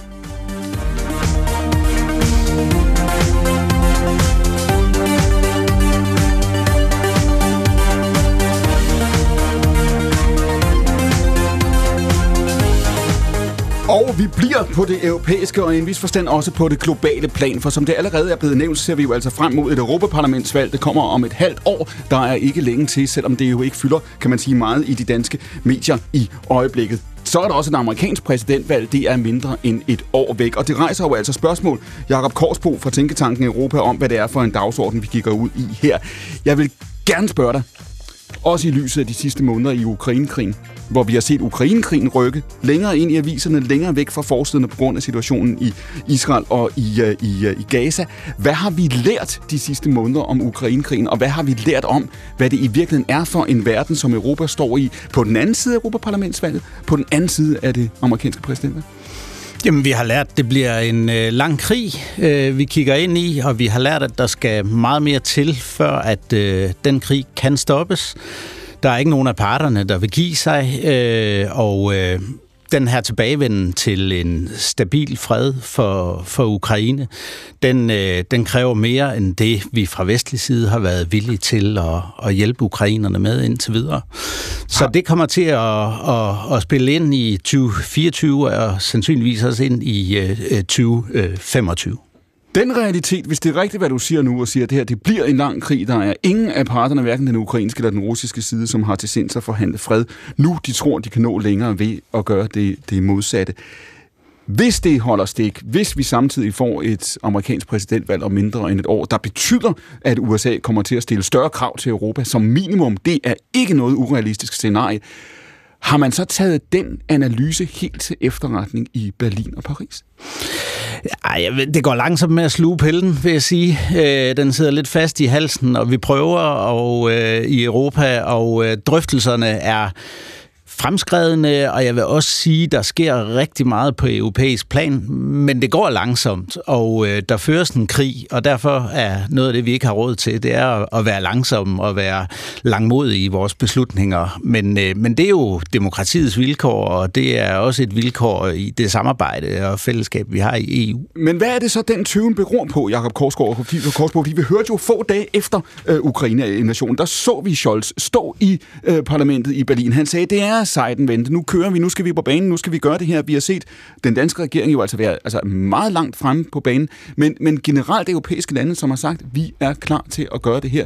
Ikke desto mindre, så hører vi fra Ukraine nu, at en af grundene til, at det ikke går så stærkt, som de ville ønske sig, det er en mangel på, på, på ammunition. Så har vi vel fejlet? Jamen, øh, det har vi. Vi har været langsomme til at omstille øh, for eksempel øh, vores forsvarsindustri i Europa, så vi har simpelthen ikke den kapacitet, der skal til at, at støtte ukrainerne til øh, tilstrækkeligt. Øh, og øh, man kan sige, at den kalkyle kunne man jo have lavet for længst, men grunden til, at det tager tid, det er jo, at det pokkers dyrt, øh, og vi har levet så godt af den her fredsdividende gennem rigtig mange år, og nu skal pengene tages et sted fra. Og det er, jo den, det er jo den svære beslutning. Ja, og det var egentlig det, jeg ville hen, fordi kunne det være et spørgsmål om, at ja, det er dyrt, og det er risikabelt og, og, og alt muligt, men kunne det også være et spørgsmål om, at man også selv i Berlin og Paris nu, selv nu efter snart to års krig, på en eller anden måde alligevel lever i et lille håb om, at der sker noget, som på en eller anden måde skal bringe Ukraine i offensiven og bringe russerne til forhandlingsbordet, så man slipper for den store oprustning, og så man slipper for i Europa i virkeligheden at bevæge sig ind i en, en kold krig, hvor vi befinder os langt mere alene over for russerne, end vi har gjort før. Jamen, vi kan godt lide at klynge os til håbet, ikke? Øh, og øh, sådan er vi vel øh, som, øh, som mennesker, mange, mange af os, men det er der bare ikke råd til her, fordi øh, det kræver meget mere, og det kræver en omstilling, og den har... Specielt vil jeg sige, at Tyskland, de har haft vanskeligt ved at, at iværksætte. Alright, spørgsmålet lyder du markeret før? Ja, jeg vil stille dig et spørgsmål, som jeg ikke er sikker på, at jeg har lyst til at høre svaret på, men sådan er det jo nogle gange. Jeg, det, jeg, det er meget den slags program, vil jeg sige. Det. Ja, øh, men altså, jeg tror, der er en desværre stor sandsynlighed for, at når vi nærmer os den amerikanske valgkamp, så vil øh, næsten uanset, hvem der vinder og stiller op, øh, vil vi se et mindre amerikansk engagement i Ukraine. Det tror jeg i hvert fald er en overvejende stor politisk sandsynlighed. Og så kommer jeg til spørgsmålet, og det er ikke, hvis vi nu, en ting er den politiske villighed, der måtte være i Europa til så at, at, at skrue op, kan man sige, for den europæiske støtte. Men hvad er, hvis vi skal være realistiske, egentlig muligheden? Hvad har vi i kapacitet i forhold til øh, det, som amerikanerne indtil nu har pumpet ind øh, på ukrainernes side. Og, og, ja, og det spørger jeg altså bare som om, fordi hvis du kigger på det danske eksempel, så, så er det jo svært at se, og når jeg kigger på det tyske, de to, jeg kender bedst, øh, så tager det jo tid at opbygge ny kapacitet, og især på produktion af de her ting, vi snakker om her. Så hvad er din realistiske vurdering? Hvis nu forestiller os, at alle lande i Europa kunne blive enige om, mm. nu går vi op, men, men, men hvad kan vi overhovedet? Kaarsbo? Jamen, jeg er desværre alt for vant til at komme med øh, dårlige svar, eller øh, ildevarslende svar på, på alle de her spørgsmål. Så du lever op til Lidegaards forventninger, det bliver det, det svar, han frygtede? Det er min metier, ja. øh, desværre, det beklager jeg. Nej, øh, altså, det, det, det tager tid, øh, og man kan sige, at mange af de her beslutninger skulle være truffet øh, allerede for halvandet år siden øh, i forhold til en om, industriel omstilling øh, og simpelthen investering i, i forsvarsindustrierne. Og det kan man sige, der har været nogle små nøk til det rundt omkring, men, men det har samlet set været for lidt. Og som du rigtig siger, Martin, så øh, bliver vi overladt mere og mere til at skulle tage den her kamp fra europæisk side, øh, og det er, vi ikke, øh, det er vi ikke i stand til. Og det er også en af parametrene for, at, øh, at krigen vil trække ud, fordi vi simpelthen ikke har kapaciteten, der skal til i tilstrækkelig omfang. Og det vil tage, nu spørger du til tiden, jeg tør ikke, jeg tør ikke komme med tiden, men, men, men det bliver meget afgørende, de omstillinger, vi kan se de kommende måneder. Men der sker meget i Bruxelles, vil jeg sige. Der sker meget omkring den fælles forsvarsindustrielle strategi, og al den fælles planlægning, der skal til dernede for at komme, komme ud over rampen. Mm-hmm. Vistisen? Men altså noget af det, jeg synes, der egentlig slår mig, når jeg ser tilbage på det forløb, der har været siden krigens udbrud, det har jo også været en krig, hvor vi i Vesten har haft en utrolig, ukulig optimisme efter øh, Ukraine i første omgang holdt stangen, og så havde den her ret effektive modoffensiv i, øh, i slutningen af sidste år. Og jeg, jeg tror sådan set, at noget af det, der er en hemsko for den politiske opbakning, det er nok både i U S A og i nogle af de øh, europæiske valg, der også øh, tegner i en, i en anden retning, en øget støtte til Ukraine, det er, at, at vi har simpelthen et forkert... Øh, opfattelse af, hvor langt og hvor hårdt det, er, det kommer til at være, fordi der ligesom har været hele den her øh, medieforudsætning om, at nu kommer den store offensiv, den store sommeroffensiv, så bliver det så til en efterårsoffensiv, mm. og jeg er jo ikke på nogen måde militærfagligt kyndig til at vurdere det, men jeg tror bare, at vi har et præceptionsproblem her. Øh, oplever det, det, oplever du, Vistisen, i parlamentet blandt dine kolleger, oplever du den, den samme udvikling, altså at man er gået fra en form for, for optimisme til en noget mere øh, tempereret udsigt? Ja, altså man kan i hvert fald sige, nu har vi haft to øh, nylige europæiske valg, både det hollandske, som vi har snakket lidt om, men også det slovakiske, og, øh, og begge valg er det jo sådan set, at vinderne jo nogle af dem, der appellerer der, altså på den krigstrætte fløj, dem der ikke ønsker øget militær støtte til Ukraine. Kaarsbo? Jamen altså, jeg er enig i den her optimisme. Jeg har også selv været øh, for optimistisk i, øh, i tidens løb, eller sidste år, øh, men jeg har hele tiden fastholdt, at øh, det var den vestlige opbakning, der var det afgørende parameter. Og der havde jeg egentlig troet, at vi kunne Øh, leverer mere øh, fra, fra, fra egen hånd øh, selv, end vi, har, end vi har været politisk villige til. Øh, men, men jeg vil sige, jeg tror, det er vigtigt, det hollandske valg og det, det slovakiske valg at skille det ad. Øh, der er mange ting, der spiller ind i den slovakiske øh, side. Øh, man kan sige, du kan også sige, at de pro-europæiske partier fik jo faktisk også en større stemmeandel, end det var forudset. Øh, og øh, og der, der kan man sige, der, der, der er nogle specielle faktorer. Ja, men ikke desto mindre, Kaarsbo, så kan man jo sige, at vi har en, en kommission, vi har hørt Margrethe Vestager stå i det her øh, program i foråret og sige, at Ukraine hører hjemme ved det europæiske bord, hvis, hvis von der Leyen, som ønsker at fortsætte som kommissionsformand, hvis hun får lejlighed til at gøre det, hvis hun går ud og satser stort på det, så er hun vel også med til, nu siger Vistisen tidligere her, der kommer to emner, sagde du, Anders, ikke? Øh, dels klimaet, dels øh, udlændingedagsordenen i forhold til, til Europaparlamentsvalget. Hvis kommissionen ønsker at spille Ukraine ud som, som nummer et på den liste over emner, man går til valg på, så vil det jo lykkes i et eller andet omfang. Kan man være sikker på, at det ikke øh, får opbakningen til E U til at flække og smuldre? Altså, man kan sige, at der er i hvert fald stærke kræfter, der kæmper imod det. Øh, ingen tvivl om det. Jeg, jeg, vil, jeg vil bare sige, at den øh, drøftelse, vi vil få, vil jo bare komme til at dreje sig om, jamen hvis vi ikke gør det her for Ukraine, mm. så er det, at vi svigter dem, og så er det, at, øh, at Kreml bliver, bliver glade, ikke? Og det, det er den ubehagelige sandhed. Vi taler meget nu kun om sådan de militære indsatser i starten af den her krig, og der talte vi jo også meget om de politiske sanktioner, og hvordan Europa og Vesten stod sammen og kunne, kunne stille krav til Putin. Hvad er, hvad er sådan din øh, analyse af, har vi gjort nok? Øh, har det hjulpet? Kunne vi gøre mere? Altså nu taler vi om, at vi stadig køber en masse gas. Hvad med, vi bare lukkede? Så er det godt, at der blev lidt koldt derhjemme, men kunne vi ikke gøre noget mere? Jamen det er jo igen en af de her øh, sager, som vi ikke har tur og, øh, og, og spille til enden, fordi det blev ubehageligt, og så er vi bange for, at vi pirker til den modstand mm. øh, mere end, end ellers, ikke? Altså hvis vores befolkning kommer til at lide, så bliver... Så, så på den måde er det jo sådan tosidigt, øh, og, og der kan man sige, der er noget for den her indfasning, kan man sige. Øh, har vi gjort no- mere skal gøres? Øh, de, de, de der øh, sanktioner vil jo aldrig blive så effektive. Man skal heller ikke bilde sig ind, at de ikke virker, mm. fordi de virker. Øh, og der er mange øh, ting, der skal strammes op. Nu har vi set, at Indien for eksempel køber mindre russisk øh, olie øh, nu, mm. øh, efter en, en tæt dialog, og vi skal hjælpe Indien med Og, og, og, og hvad kan man sige, få dækket det, som de går glip af, ligesom øh, resten af det, man kan kalde det globale syd. Martin Lidegaard, du kan nå at stille spørgsmål, så får du svaret efter Radioavisen, værsgo. Jamen det er simpelthen, og det er et lidt ledende spørgsmål her. Hvis man nu sagde, at vi tager de sidste ti procent russisk gas ud af vores energiforsyning, mm-hmm. hvor hårdt vil det slå ind på Putins oligarker og position, der hvor han sidder nu? Det er en cliffhanger. Svaret, det kommer fra Jacob Kaarsbo, når vi er tilbage efter Radioavisen. Den stemme, I hører, den tilhører Martin Lidegaard. Han er formand for De Radikale, tidligere udenrigsminister. Han udgør panelet sammen med Franciska Rosenkilde, der er politisk leder af Alternativet, Anders Vistisen, som er udenrigsordfører og medlem af Europaparlamentet for Dansk Folkeparti, sammen med Marie Høgh, som er sognepræst og debattør. Vores gæst i øjeblikket, som der bliver stillet spørgsmål til, er Jacob Kaarsbo. Svaret, det kommer efter Radioavisen, men den kommer her for det der P et og klokken tretten. Behandlingscentre i hele landet oplever, at flere unge henvender sig for at komme ud af deres opioidmisbrug. Vi har talt med syvogfyrre behandlingssteder, og fyrre af dem oplever en stigning. Det er blandt andet receptpligtige piller som morfin og tramadol, de unge misbruger. Og en af dem, der kender til problemet, er syvogtyve-årige Markus Fransen. Han oplever, at opioiderne er langt værre end andre stoffer, han tidligere har taget. Nå, specielt jeg tog andre stoffer, så var det jo meget tydeligt for mig, at det her det var galt, og det påvirkede mig, og at jeg fik det dårligt dagen efter, hvis jeg havde taget et M D M A eller kokain eller noget. Men her det fungerede jeg bare ligesom som et, et perfekt menneske, synes jeg selv, og kunne fortsætte med det. Og derfor har Markus sammen med sin kone været i behandling over de seneste fire måneder. I kraft af, af vores opioidmisbrug forsøgte selv at stoppe, øhm, og det, det, det måtte vi simpelthen bare igen, at det, det, det kunne vi ikke. Og du kan høre mere om opioider i podcasten Piller fra Helvede i D R Lyd og i dokumentaren Helt væk på piller på D R T V. Efter lidt forsinkelse fortsatte udvekslingen af gidsler og fængslede i aftes mellem Hamas og Israel. Det betyder, at tretten israelske og fire thailandske gidsler blev frigivet af Hamas i Gaza. Samtidig blev niogtredive palæstinensere løsladt fra israelske fængsler som en del af den midlertidige våbenhvileaftale.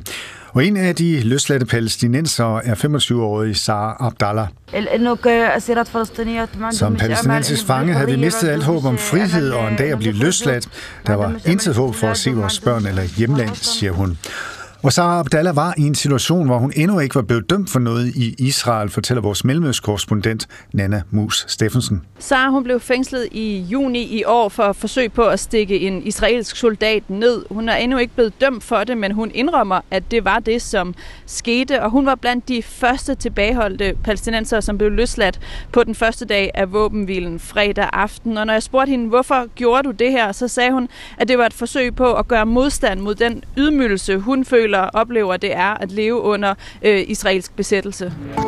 Et fragtskib med fjorten personer ombord er sunket ud for den græske ø Lesbos. Det oplyser kystvagten ifølge Reuters.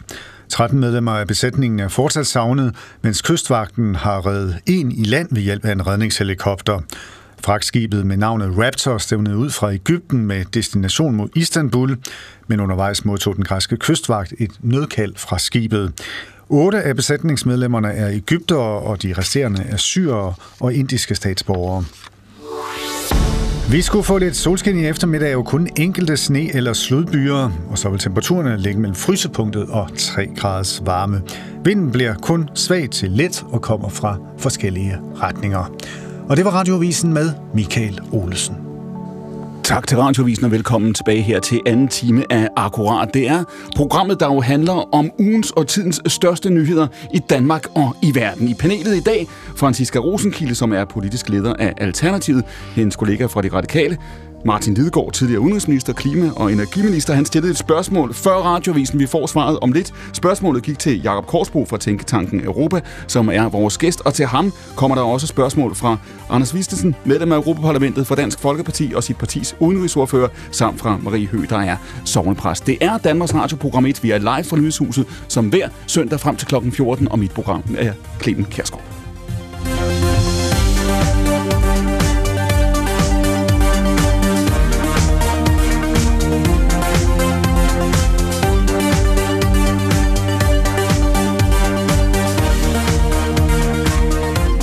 Og så samler vi op, hvor vi var for lige præcis fire minutter siden. Martin Lidegaard, du havde et spørgsmål til Jacob Kaarsbo. Hvordan var det, det lød? Ja, det var, altså hvis nu, at Europa rent faktisk går alvor det, vi har sagt, vi vil, og så bryder gasimporten øh, fra Rusland til E U, og dermed sender det signal, hvilken langsigtet omkostning det her har for Rusland.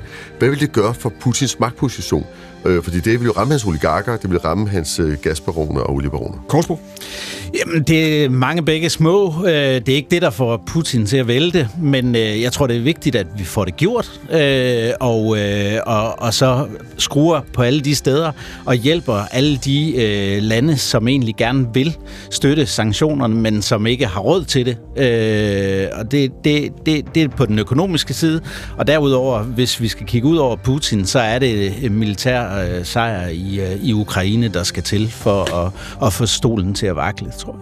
Anders Vistisen, nu beskrev du før, hvad det er for nogle retninger, hvad det er for nogle tendenser, du ser ude i Europa. Vi sidder og kigger ind i det her Europaparlamentsvalg om et halvt år. Man kan sagtens forestille sig, det er vel sådan set der, hvor vinden peger hen lige nu, at øh, partier, der ligner øh, Geert Wilders parti, som ligner øh, Le Pens parti i, øh, i Frankrig, og har en øh, skal vi sige, grundlæggende skeptisk holdning til E U, går frem. Wilders har jo altså lovet sine egne vælgere, ikke måske alle vælgerne, men i hvert fald sine egne vælgere, en afstemning om en, en, et hollandsk exit fra, fra, fra E U. Hvis det, vi kommer til at se frem mod parlamentsvalget, Vistisen, det er en kommission, som går meget stærkt i offensiven for at sige, Ukraine skal med i E U, det skal gå stærkt, det handler om os, vi skal bære omkostningen, vi skal betale prisen for mere end fyrre millioner menneskers øh, medlemskab i et land, som jo altså objektivt set bare er øh, hærget af korruption. Hvad vil det betyde for det valg, og hvad vil det betyde for, for, for europæernes syn på E U generelt? Jamen, man bruger jo sjældent en, en god krise i E U, uden at man sådan gerne tiltager sig lidt mere indflydelse, øh, eller, eller udvide lidt. Øh, og det er jo også det, man gør nu med krigen i Ukraine. Altså, man snakker om den største udvidelse siden øh, østudvidelsen, sådan et sted mellem femoghalvtreds og femogtres millioner mennesker, alt efter om, hvor mange kandidatlandene man, man tager ind. Ukraine er jo klart det største. Og så øh, snakker man jo også meget voldsomt om en, øh, en ny E U-traktat, fordi man har den her sådan... Øh, tænkning i Bruxelles, at man kan ikke regere et, et E U på plus tredive lande med den eksisterende traktat. Hvis man kommer fra mit politiske udgangspunkt, så vil jeg jo sige to ting. Det første er, at E U har jo været større, da Storbritannien var med, og der havde vi den gamle traktat. Så jeg, jeg, jeg, jeg synes, det er et argument, der er opfundet til lejligheden, at man skal have en ny traktat for at lave E U-udvidelser. Når vi så ser på de konkrete udvidelser, så er det jo Ukraine, der i høj grad ligesom er spydspidsen i det.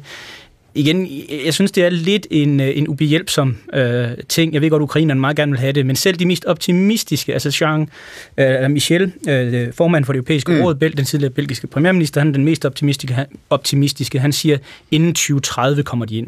Det står han ret alene med. Der er ikke nogen, der tror, tror jeg realistisk set, at det bliver før et sted mellem tyve tredive og tyve fyrre. Mm. Hvad det lige hjælper Ukraine i den nuværende krigssituation, at de måske bliver medlem af E U efter øh, tyve tredive, det, det er svært for mig at se.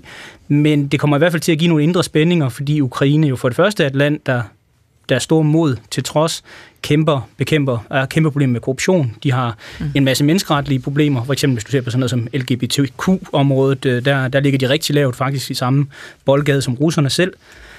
Og i øvrigt på hele det her med, med domstole og alt det her, man ellers taler rigtig meget om, der er problemer i Polen og Ungarn, det kan du gange med ti, hvis du ser på Ukraine og Moldova. Så det kommer til at give nogle problemer der. Det kommer også til at give nogle udfordringer i forhold til, hvordan det skal finansieres. Det er måske ikke alle, der ved det, men to tredjedel af E U-budgettet, det går enten til landbrugsstøtte, eller til det, man kalder strukturfondsmidler.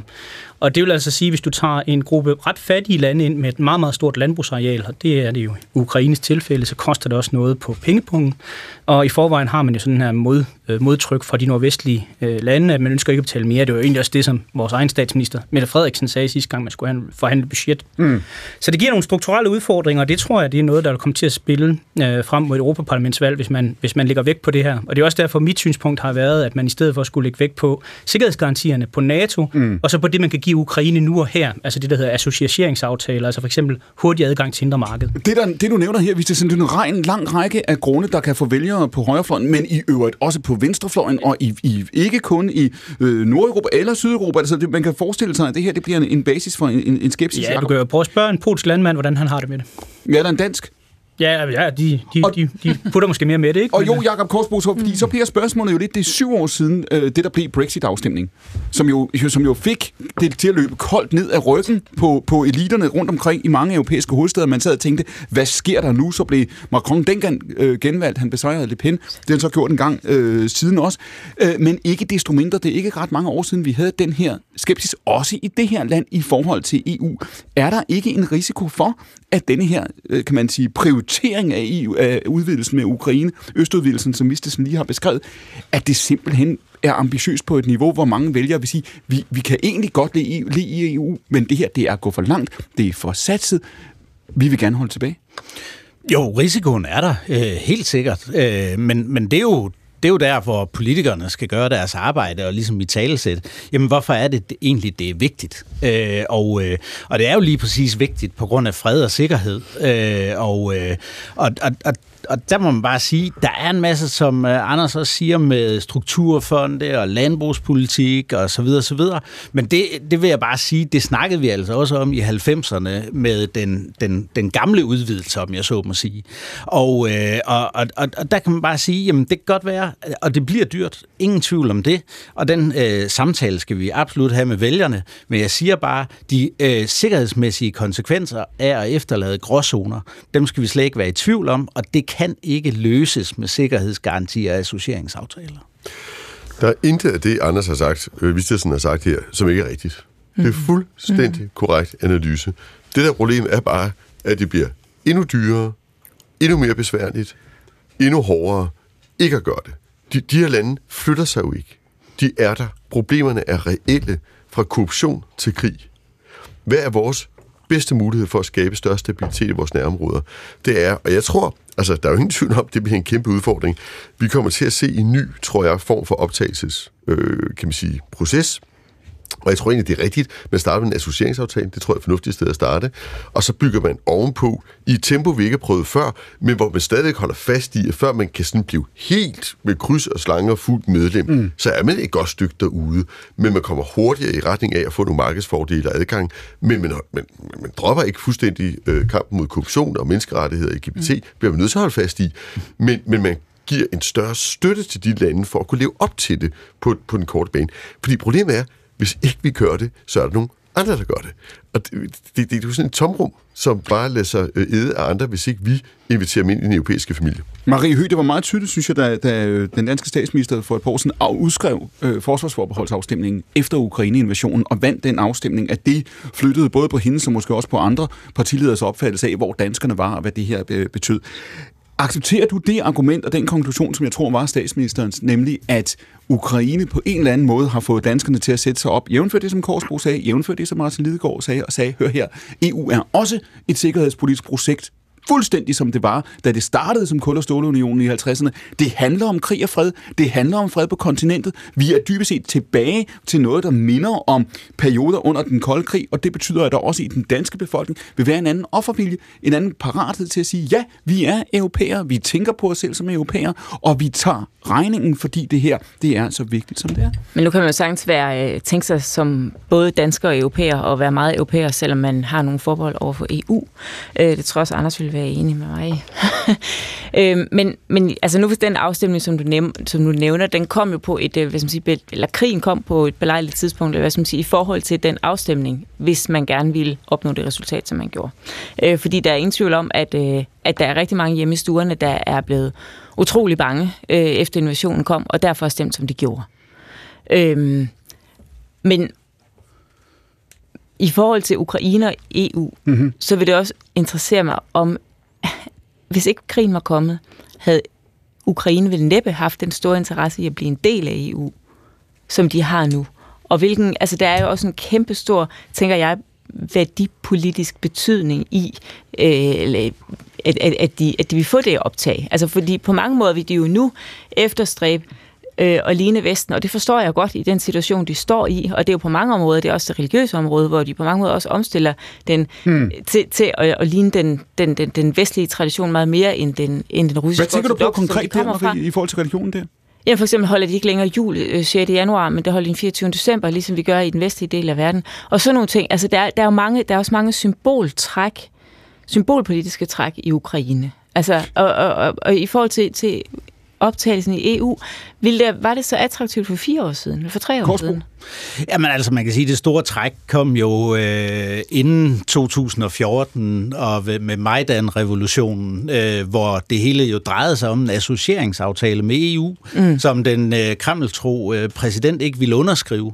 Øh, og, øh, og, så, og der, startede, der startede konflikten, så den her øh, søgen mod E U, den, den går langt tilbage, så det, det kan man slet ikke sige, at det, det er på grund af... Men det er, også, men det er en utrolig god pointe, som Marie Høgh har her, fordi en ting er Ukraine et land med mere end fyrre millioner mennesker, ikke også? Da vi taler om en østudvidelse før, som, som det også blev nævnt, som er øh, mange millioner øh, øh, oven i det, og vel også Kaarsbo i det øjeblik, at det her det gennemføres, er det jo også et E U, der ser anderledes ud. Ja, U K er meget, ude på den ene side, og, og det er et E U, der har forskubbet sig, også politisk, socialt, kulturelt. Ja. Altså noget, noget af det, der jo også bliver øh, ekstremt interessant, fordi nu nævner I også øh, det her med forsvarsforbeholdet øh, og, og så videre. Altså udfordringen for Europa er jo, der er en hel masse sikkerheds- og forsvarspolitiske problemer, som vi ikke kan adressere selv. Øh, og det er derfor, vi har pokkers meget brug for det. Øh, alt det her med forsvarsindustri og, og, og muligvis også operative indsatser fremadrettet, det kommer NATO ikke til at blande sig i. Lad os lige prøve at, at fange den. Ja, nu, vi, har, vi går ind i de sidste fem minutter på den her Kaarsbo, der vil jeg gerne, fordi jeg nævnte jo før, der er et europaparlamentsvalg om et halvt år, men der er et amerikansk præsidentvalg, der er nu mindre end et, et år til. Øhm som det også blev formuleret før, ikke? Man kan se frem til et U S A, der vil stille højere krav til øh, Europa om et år. Jeg har sagt næsten lige meget, hvad der sker øh, øh, derovre, Kaarsbo. Du sagde tidligere, du sagde det også før radioavisen, der sker noget nu, ikke? Altså, selvom der ikke sker så meget, som ukrainerne ville ønske sig, øh, så bevæger øh, E U sig. Lad mig lige tegne et scenarie op. Der var ikke nogen, eller de færreste havde set Putin lave en invasion i den skala, som han rent faktisk øh, gennemførte. Det er heller ikke øh, stensikkert, at han selv havde overskuddet konsekvenserne af det. Hvad nu, hvis han vælger Putin omkring et europæiske parlamentsvalg, omkring et amerikansk præsidentvalg, at gå ind og provokere, eskalere konflikten på en eller anden måde, lave et scenarie for at se, om han kan tvinge Europa, han er sagt, ud af busken, altså presse eller stresse Ukraine ved at eskalere konflikten på en måde, som vi ikke før har set. Hvad vil Europa så gøre, hvis der ikke er nogen, der tager telefonen i Washington? Hvad gør vi så, hvis vi pludselig en dag vågner op til et scenarie, hvor vi bliver bekymret for, om ukrainerne kan løfte selv? Jamen, det er derfor, det er vigtigt, at vi ruller, vi ruller øh, ærmerne op nu, øh, fordi det kan, det kan ske. Jeg vil sige, der hvor Putin nok vil, og Rusland vil forsøge at påvirke allermest, det, det er med undergravende aktivitet. Simpelthen for at få E U til at falde sammen. Altså, det er deres store bet i det her. Det er simpelthen at gøre noget, sådan så vi, de på, påvirker os til at, at blive splittet. Og, øh, og, og det er deres interesse. Og, øh, og det er ikke for at sige, at, øh, at hvis man er imod E U, så er man for øh, Putin og Rusland. Det er slet ikke der, jeg vil hen. Jeg siger bare, de kræfter, der er at gå ud fra Kreml nu, det er for at påvirke os til at blive splittet. Wilders ønsker sig jo i hvert fald på papiret, Anders Vistisen, en, en afstemning, der kan føre til et exit, altså et, et hollandsk exit fra, fra, fra E U, ikke? Øh, selvom det måske røget lidt ned i tidsplanen nu. Hvad med jer? Drømmer I stadigvæk i Dansk Folkeparti om en afstemning? Ja, det er i hvert fald det løfte, vi har. Altså, vi arbejder for en folkeafstemning i, på dansk kontinent. Men jeg synes jo også, at man har en, en tendens til en oversimplificering. På det danske kontinent? Nej, lige frem. Det ville være dejligt. Så er jeg jo ikke europæer længere. Ja, så har jeg, jeg jo synes nok, jeg er, det er jo nu, den, nu kan man genkende Dansk ja, ja, Folkeparti ja, ja. igen, vil jeg sige. Det var godt. Det er storimperiet, ikke? Det er alt, hvad vi har haft i historien. Men øh, nej, min pointe var egentlig bare at sige, at, øh, at under den kolde krig, der var der jo heller ikke et, et, et, et E U i Vesteuropa, der dækkede det hele. Rigtig meget, det kommer jo sidst i, i løbet af firserne, endda i løbet af halvfemserne, altså centrale lande, som, lad os bare tage Sverige, hvis man ellers ønsker at kalde dem centrale, kommer først midt i halvfemserne. Så hele den her fortælling om, at E U stod over for Rusland i den kolde krig, er jo ikke rigtigt. Mm. Det er jo historisk set øh, NATO, der havde den rolle. Og allerede dengang havde man jo en situation, hvor det store øh, europæiske NATO-land Frankrig jo mere var medlem af navn end af gavn. Og jeg, jeg, jeg synes, at vi har en tendens til sådan anti-amerikansk at sige, hvad nu hvis de vælger en dum præsident i U S A? Jamen, de har valgt syv dumme præsidenter i Frankrig under den kolde krig. Hvad hvis amerikanerne hver gang, at man havde valgt en dum præsident i Frankrig, havde sagt, I har valgt forkert en gang, nu gør vi ikke noget øh, transatlantisk. Sandheden er jo, at uanset hvad man drømmer om af europæiske luftkasteller, så har Europa ikke nogen rolle øh, alene i verden. Og vi glemmer lidt den debat, vi har haft i dag, at den store strategiske udfordring på den lange bane er Kina. Det er ikke Rusland. Men begge dele kan jo godt være rigtigt, Anders Vistisen. Det kan, det, det kan ja. godt være, at du har ret i, at, at europæerne står øh, svagt. Det er jo sådan set også det, som, som, som Kaarsbo siger, øh, og har brug for U S A på alle mulige måder om nu, og realistisk set også om, om tolv måneder selvfølgelig. Men at amerikanerne denne gang vælger at gøre noget andet, og måske siger i hvert fald som minimum, for nu at citere Rasmus Jarlov i det her program for nogle uger siden, hvor han dybest set sagde, det der vil ske, det er, at, at der kommer en amerikansk præsident, lige meget hvem, der meddeler europæerne, prisen stiger, her er fakturen. Ja, og, og det har vi sådan set sagt Dansk Folkeparti i mange år. Altså, da vi sagde, at man skulle overholde den her to procent-målsætning mm. bare for fem år siden, der blev vi grint ud af Folketinget. Socialdemokraterne lavede en tulliard-kampagne og fortalte, hvor uansvarligt det var, at Dansk Folkeparti insisterede på to procent, altså det, vi havde lovet. Det var det eneste tidspunkt, hvor Dansk mm. Folkeparti var de eneste i Folketinget, der sagde, lad os holde vores internationale forpligtelser, hvor de radikale og Venstre og Socialdemokraterne sagde, det er godt nok uansvarligt at bruge så mange penge på militæret. Du siger, nu bruger alle, så, nu bruger alle tulliarder. Nu vil alle have tulliarderne. Den nye, den nye valuta i dansk politik. Det er Dansk Folkepartis politik, og det, det er selvfølgelig dejligt, det, men det er bare... tulliarder, det er ikke statsministeren, der tager fejl, når hun siger det op, og det er tulliarderne. Lidegaard, værsgo. Yes, yes. Vi gik også ud i en lidt anden verden, end vi går på det tidspunkt. Der er jo ikke noget mærkeligt i, at da vi havde afspænding, og det gik ned ad bakke, der valgte vi at investere pengene i mere sundhed, de ældre, uddannelse osv., og når verden ændrer sig, så bruger man flere penge. Det, der, der er jo ikke noget unaturligt i, Martin, at verden det, det her, det er men, men, efter men, Rusland er, er gået ind i er, Krim, det er efter Rusland er gået ind i Georgien, og det er efter, I har lovet højt og heldigt som regering, at I vil bruge to procent. Ja, det var der er altså ingen undskyldning. Men Vistisen, ja. Du siger, at regeringerne i Europa vil fjerne sig fra U S A. Det bliver nødt til at sige, at lodret forkert. Er der noget, man er enige om, så er det at række hånden ud. Alt, hvad man kan til amerikanerne i den her situation, der er en historisk enighed og bestræbelse på at gøre det. Så det, vi alle frygter, er jo lige præcis, at amerikanerne gør det modsatte. Og det er jo ikke kun i forhold til forsvarsudgifter, det er jo også i forhold til handelspolitik. Vi vil lige huske tilbage på, da, da Trump var der. Vi var lige ved at komme ud i en full-scale handelskrig med U S A, fordi amerikanerne pludselig begyndte med Trump i spidsen at, at skyde op. Det, det lykkedes med nød og næppe at undgå. Men, men det der udfordring er ikke, at vi rynker på næsen af Trump. Det er, at Trumps udenrigspolitiske paradigme, øh, der, der er E U ikke en allieret, men nærmest en modstander. Sådan var det sidst. Men Martin, du nu må føl- vi se, hvordan det bliver. Jeg er, nød, jeg er bare nødt til at sige, at din egen leder, store europæiske leder, Emmanuel Macron, for et halvt år siden, du sidder i gruppen med ham. Han leder den fraktion. Han har opfundet den fraktion. Jeg, jeg tror du vil sige Vestager. Jeg tror det var jo, det. Jo, det er en gang imellem har man indtrykket af den radikale verdensforståelse, så er det det samme, ikke? Men han stod i Europaparlamentet for et halvt år siden og sagde, at vi skal have strategisk anatomi i E U, så vi verden kan lade os presse af Kina eller af U S A. Altså, din, din leder for den liberale fraktion, han har sat et lighedstegn mellem kommunistdiktaturet i Beijing og lederen af den frie verden.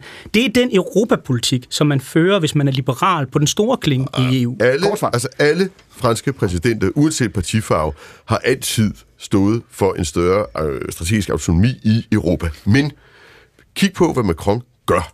Han bygger jo våbenalliancer med amerikanerne. Han forsøger på lange, lange stræk mm. også at tilpasse sig den nye virkelighed, der er. Fordi vi ved alle sammen godt, men når det er sagt, så sagde Merkel jo, som er konservativ og sidder i, øh, i den konservative gruppe, hun sagde jo, Europa bliver nødt til at kunne tage sin egen skæbne i egne hænder. Sådan bliver det også nødt til at være. Kaarsbo, er der en, en, en udvikling her, bare en hurtig sløjfe her, fordi vi er over tid, men er der en udvikling her, hvor det vi ser med Meloni i Italien er, hun bliver valgt, vi ser øh, eliterne, de gamle magthavere i alle de europæiske øh, hovedsteder, de slår syv kors for sig, eller hvor mange kors man nu slår afhængig af, øh, hvilken, hvilken kirkeretning man tilhører, øh, så bliver hun valgt og bliver tvunget til at føre en ganske pragmatisk politik. Som jeg sagde tidligere i dag, der er analytikere, der siger nu, ja, Wilders har vundet, men han har også vundet efter en anden valgkamp med dem, han plejer at søge. Nu skal han være, øh, hvis han skal være regeringschef, en mand, der kan bygge bro også. Kunne man forestille sig, at det er sådan, det går, at, at det her ikke, altså at, at de her partier, som i udgangspunktet er euroskeptiske, i det øjeblik, de får magten, måske rykker tættere på midten, men så også ender med at trække E U et andet sted hen? Jamen, det er der jo nogle af dem, der gør. Du nævner selv uh, Meloni. Uh, helt klart, nu er jeg ikke uh, Wilders kender på det plan, hvor jeg tør sige, uh, hvordan og hvorledes, og lad os se, om han kan bruge. Det, det skal man til at blive nu, kan man sige. Ja, ja uh, jeg skytter mig. Hvad hedder det? Men, men, men, men altså, lad os se, hvad han kan bruge mm. valgsejren til. Uh, det, der skal jo først laves uh, en regering, ikke? Så lad os se det. Det, jeg synes bare er meget vigtigt, det er, det øh, med det europæiske øh, sikkerheds- og forsvarspolitik, mm. det skal øh, tænkes som den europæiske søjle i NATO. Det er vores forsikringsgaranti, og det er måden at holde E U og U S A sammen på. Og, og, og det, det, det er nok den tolkning, der er, der er basis for. Hvis det kan lade sig gøre, hvis, amerikan- hvis amerikanerne vil, Kaarsbo, ikke? Ja, ja. Det er stadigvæk forsætten. Ja, ja, præcis. Men det er kun, hvis vi investerer i det. Fra Tænketanken Europa, Jacob Kaarsbo, tak for din tid. I panelet sidder også helt frem til klokken fjorten. Franciska Rosenkilde, Politisk leder af Alternativet, Martin Lidegaard, hendes kollega over hos De Radikale. Hvordan går det med finanslovsforhandlingerne? Dem er du kørende på din... Det kører fuld, øh, fuld skrue fremad. Det kører på tror, sms vi, øh, det undervejs. Det er for overskuelig tid, vi måske bliver færdige. Hvor, på hvilken platform forhandler I finansloven, Martin? Er det Instagram, eller hvad foregår det på?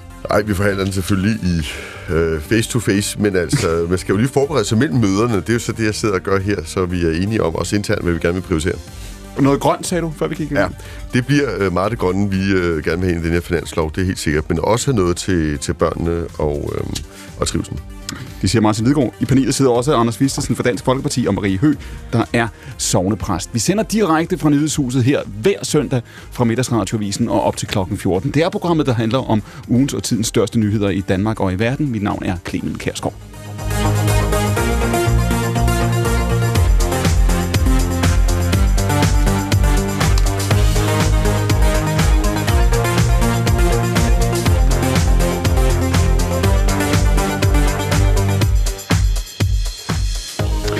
Når man lytter til det her program uge efter uge og måned efter måned, så kan man godt få fornemmelsen af, at listen over kriser og problemer kun vokser. Det er jo sådan set kun en del af billedet, for indimellem er der jo problemer, som udbliver, de fordufter, de forsvinder, eller måske så skyder vi dem kun foran os. For et år siden, og endnu i foråret, også i udgaver af denne her udsendelse, der diskuterede indsigtsfulde økonomer jo, hvad det var, der var ved at ske i verdensøkonomien, hvad der ventede i Kina, hvad der ventede i U S A, og der var alt muligt snak om, at der ventede en nedtur af den ene eller den anden karakter forud. Så har vi jo så set billedet vende de sidste måneder. Andreas Steno har vi hørt en anden snak om, at recessionen er afblæst, nedturen er væk, det går åh så godt, og så for ti tolv dage siden kommer Danmarks Statistik ud og meddeler noget, som måske ikke var den helt store overraskelse, nemlig at Danmark, vist nok med nogle forbehold, rent faktisk lige nu befinder sig i teknisk recession på en skala fra et til meget. Hvor dårligt går det? I Danmark går det okay. Altså, jeg, jeg er ikke så bekymret for, at man hos Danmarks Statistik har fundet ud af et Excel-ark, at det er gået en lille smule tilbage. Det tror jeg ikke, der er så mange, der har bemærket, når vi rent faktisk kigger på det ude i virkeligheden. Det går noget dårligere, når vi kigger uden for Danmarks grænser. Både vores naboland over Øresundsbroen, mm. Sverige har været i recession, Tyskland er det. Så den helt store diskussion forud for næste år, for, fra mit perspektiv, det er, om amerikanerne også kommer i recession. Fordi hvis de gør det, så er vi ved at være løbet tør for lokomotiver på verden. Nu sidder du og afvikler hele det interview, vi skal lave på det første minut. Det er jo godt, men lad os lige prøve at fastholde den, der var præcis. Nu siger du det med, med, med Sverige og Tyskland. Der var en af mine øh, kolleger, der gjorde mig, øh, mindede mig om for et halvt år siden. Hør her, hvis Tyskland går i recession, så bare vent. Øh, hvad sker der så herhjemme? Lad os lige prøve at bore lidt den ud. Da, da regeringen fremlagde sit finanslovsforslag tilbage i august, der man jo en selvstændig pointe faktisk. Det var landets finansminister, der stod og sagde, hvis ikke det var øh, for Novo Nordisk, øh, så så det ganske anderledes ud. Prøv lige at tage os ind i det, fordi det er jo ikke en joke, det er ikke satire. Øh, hvad er det, Novo betyder for Danmark P C? Alt. Øh, hvis man kigger på industriproduktionen i Danmark, og så fraregner alt øh, industriproduktion inden for medicinalindustrien, så er der sådan set tilbagegang, og det har der været i et godt stykke tid. Øh, vi kan faktisk spore tilbagegang over de sidste to til tre år, sådan fuldstændig kontinuert.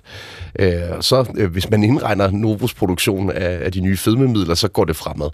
Øh, så Novo Nordisk er det altafgørende lokomotiv for dansk økonomi, og havde vi ikke haft øh, opfindelsen af fedmemedicinen, så havde det også været en noget anden virkelighed, vi vågnede op til dag ud af dagen i Danmark. Og det er det, du beskriver her. Der er ikke nogen, der er ikke nogen, altså, der er ikke noget at sige til, at det her det er komplekst, og det opleves komplekst. Fordi det, du beskriver, Andreas Steno, er jo også en virkelighed, hvor der er virksomheder, og der er dele af den danske økonomi, hvor det går forrygende. Man kan ikke nå at levere alt det, man, man gerne vil levere. Man kan ikke få arbejdskraft nok. Øh, økonomien er dele af den overophedet, og så er der rigtig mange virksomheder, som i de her måneder og i de her år, kan man sige, tager penge med på arbejde. Hvis ikke der var det, så ville Excel-arket ikke stemme, så ville vi ikke øh, ligge og svinge omkring øh, recessionspunktet, som vi gør, naturligvis i lyset af, af, af Novos succes, som, øh, som du siger. Der er noget med det her. Når vi ikke diskuterer det mere, end vi gør, så er det, fordi arbejdsløsheden er så lav, som den er. Det er, fordi vi konstant og bestandigt hører om overskud på de øh, offentlige finanser, det økonomiske råderum, der bliver større og større, jo længere Nikolaj Wammen leder efter femogtyve år nede bag øh, sofapuderne. Men prøv lige at tage os ind i det her, når økonomien skrumper, eller næsten skrumper, som den gør nu. Hvad er det så for en, en real effekt, det har på sigt? Det, det største problem er jo, hvis arbejdsløshedskøen rent faktisk bliver længere. Øh, og der er mange økonomer, der har omtalt den her krise over de sidste par år som den arbejdsløshedsfrie recession. Mm-hmm. Øh, og det synes jeg egentlig er en meget fair karakteristik af det forløbige. Øh, fordi i Danmark kan man ikke rigtig tale om, at vi har en arbejdsløshedskrise, og der er jo ikke rigtig noget, der tyder på, at vi kommer til at få en lige forløbig. Men Når vi kigger på landene lige syd for os, så er der endelig, vil jeg sige, nogle tegn på, at den krise, vi har talt om i to-tre år, er ved at brede sig til mm. arbejdsmarkedet også. Og så er det jo, at sådan en krise, den begynder at blive selvforstærkende. For hvis krisestemningen rammer arbejdsmarkedet, og mennesker, de stiller sig i arbejdsløshedskøen, så kommer snebolden til at rulle, fordi at der simpelthen bliver færre penge at bruge af. Øh, og det, det tror jeg er den helt store risiko for næste år, at, at lande som Tyskland, Sverige og, og andre lande omkring os bliver ramt af en reelt arbejdsløshedskrise, og så kommer det også til at kunne mærkes i Danmark. Ja, og tag os lige ind i det, fordi du sagde det jo allerede før faktisk i virkeligheden, når du ser frem i tyve fireogtyve, øh, så siger du, at vi skal primært kigge faktisk på den, den, øh, den amerikanske økonomi. Jeg vil gerne lige dog, før vi tager U S A, starte med, med Kina. Hvordan ser det ud med Kina? Ikke ret godt, men Kina er dog ved at finde fodfæste på nogle meget, meget vigtige dagsordner, som også kommer til at ramme især den tyske økonomi. Kina er på meget kort tid blevet den største eksportør af biler på verdensplan. Hvis du for to-tre år siden havde spurgt mig, om det var realistisk, vi skulle køre rundt i kinesiske biler i Danmark og andre steder, så havde jeg nok svaret nej. Men det er lige så stille og roligt ved at blive et realistisk scenarie, at mange danskere også kommer til at køre rundt i en kinesisk bil. De er også ved at blive store på produkter inden for den grønne omstilling. Det er en af problemerne for Ørsted og Vestas og så videre, at kineserne meget målrettet går efter at ramme øh, hele øh, forsyningskæden for, for dansk vindmølleindustri og så videre. Så Kina er ved taktisk øh, at komme i gang på nogle af de dagsordner, som kommer til at fylde meget økonomisk, men deres udgangspunkt er ikke ret godt. Lidegaard? Øh, helt i forlængelse af det, du siger, fordi der var jo topmødet mellem Joe Biden og Xi Jinping her for øh, et par uger siden. Og det, der var hovedtemaet på det møde, som jeg har forstået det, det var jo lige præcis øh, den, den, altså den, de grønne produkter. Fordi at øh, kineserne satte sig benhårdt på elbiler, vindmøller, solceller og skal være verdensleverandør på det. Og det gør U S A sådan set også i den forstand, man har hele den her Inflation Reduction Act, hvor man massivt øh, støtter øh, grøn industri, der vælger at flytte til øh, U S A.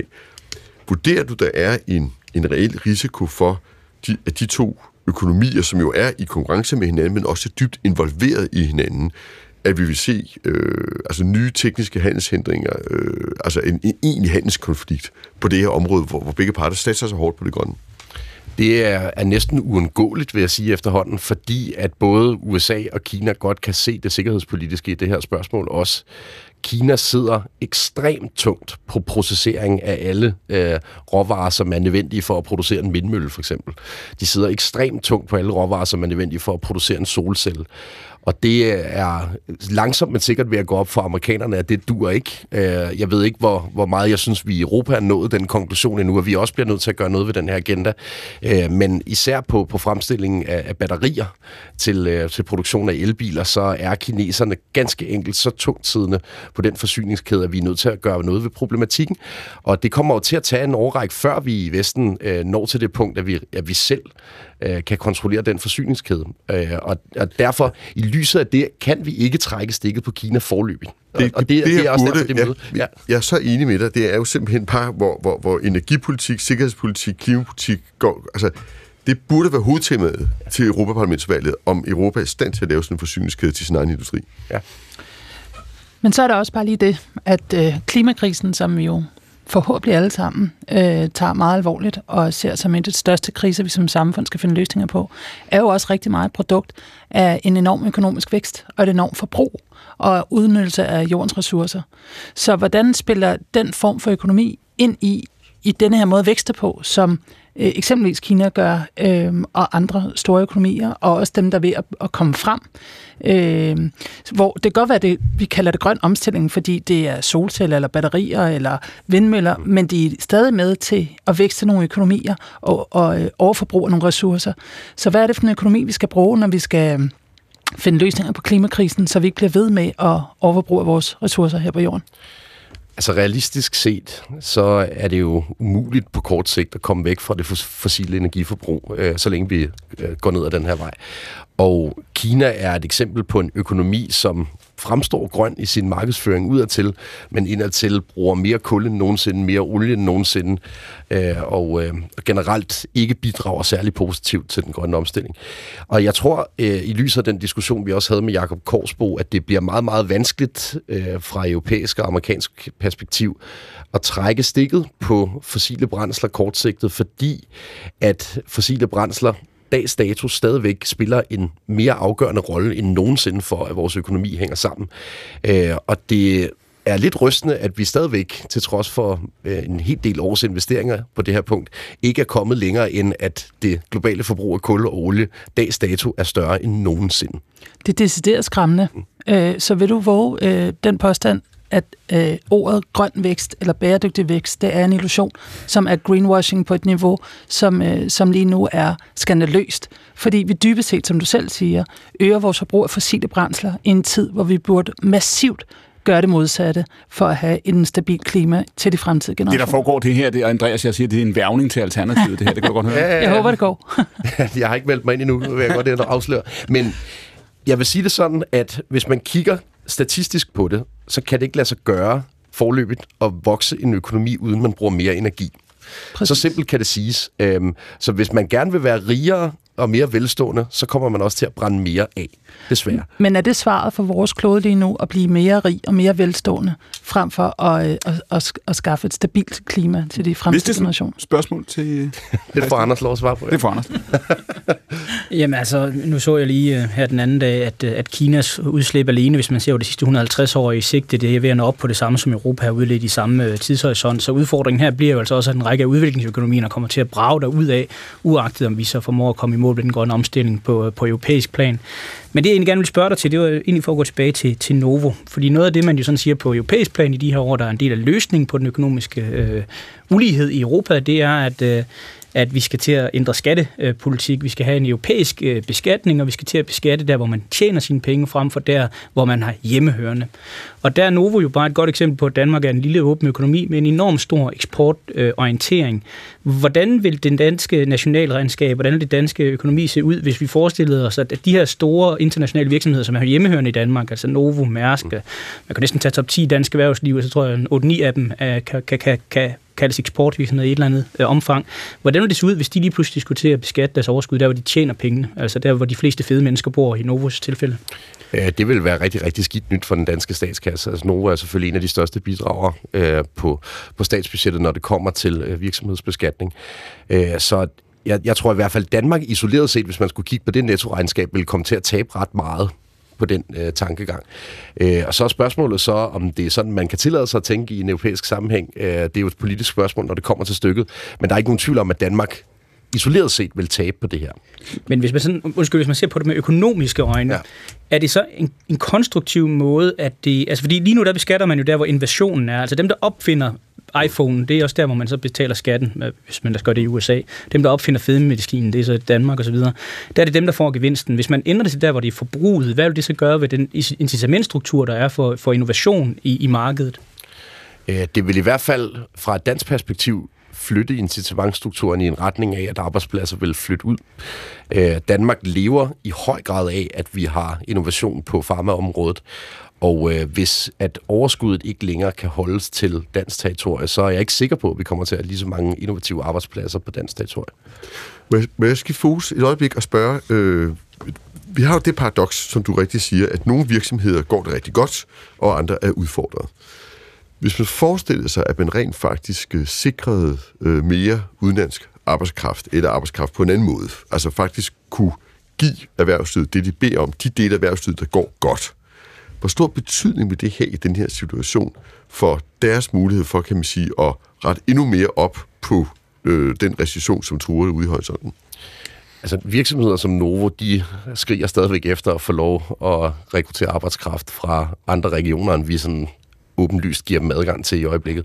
Og derfor så tror jeg, at nogle af de virksomheder, som virkelig er drivkræfterne bag den danske vækst lige nu, øh, vil tage meget kærkommende imod det forslag, du kommer med der, Martin. Øhm, når vi kigger bredere på det, så er jeg ikke nødvendigvis overbevist om, at øh, arbejdsudbud er den største øh, problematik, vi ser ind i som dansk økonomi de næste par år. Øh, vi kan jo øh, øge arbejdsudbuddet herfra og til, til munden. Øh, spørgsmålet er så bare, om vi er klar over de konsekvenser, øh, som det også kan have. Og nu, nu, nu slutter cirklen så i virkeligheden en vis forstand her, Steno, fordi man kan sige, hvis, hvis der kommer en eller anden form for økonomisk opbremsning, kan man sige, øh, så hænger det også sammen med arbejdskraftudbuddet, ikke? Hvis arbejdsløsheden så stiger en lille bit smule i, i, i Danmark. Nu startede jeg med at konstatere det der med, at den nedtur, som rigtig mange forventede, den udeblev. Hvorfor egentlig? Altså, hvad er det egentlig, der er sket i verdensøkonomien de sidste halve år, der gjorde, at så mange mennesker kunne sige, nu går det her i dørken, og det så er, er i hvert fald forløbig ind på en anden måde? Jeg tror, at det korte svar på det spørgsmål er, at de offentlige kasser har været åbne siden år to tusind og enogtyve på en måde, vi ikke har set nærmest siden anden verdenskrig. Det amerikanske statsbudget, det bløder på en måde, som er fuldstændig ude af kontrol. Og selv kongressen er sådan set også langsomt, men sikkert at indrømme det. Underskuddet kommer til at ligge på cirka otte til ni procent af deres bruttonationalprodukt. Det er ikke noget, man ser uden for krigstid, og vi er selvfølgelig også i en krigstid, kan man argumentere for os, selvom amerikanerne ikke sådan for alvor direkte er involveret. Men det betyder bare, at virksomheder, mm. husholdninger har fået tilsendt penge fra offentlige budgetter på en mm. måde, som er meget, meget atypisk. I U S A var det jo sådan, at man ligefrem sendte folk penge med posten, og man gjorde det også på forskellige indirekte måder i Europa. Og det har bare gjort, at folks lommer har været dybere igennem den her krigstid, end hvad de fleste havde regnet med.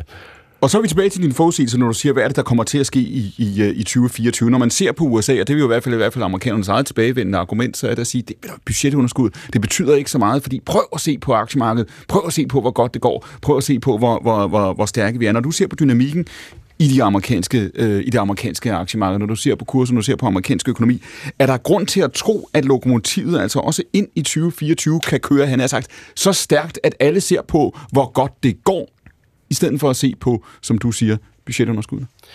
Jeg tror, at den helt store begrænsning for politikere, når vi taler budgetunderskud, det er ordet inflation.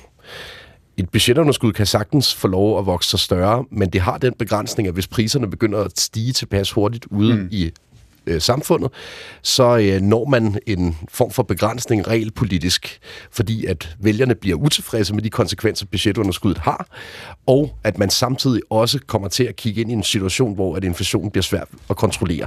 Og der er vi altså ved at ramme nogle øh, tendenser i U S A, som ikke er forkyndende, vil jeg sige. Ja, lad os lige prøve at holde fast i den, fordi man har jo hævet renterne. Det er jo det, vi har set. Vi diskuterede det, det var herinde i foråret. Der sad vi og ventede på den europæiske centralbank E C B. Vi sad og fulgte The Fed i U S A osv.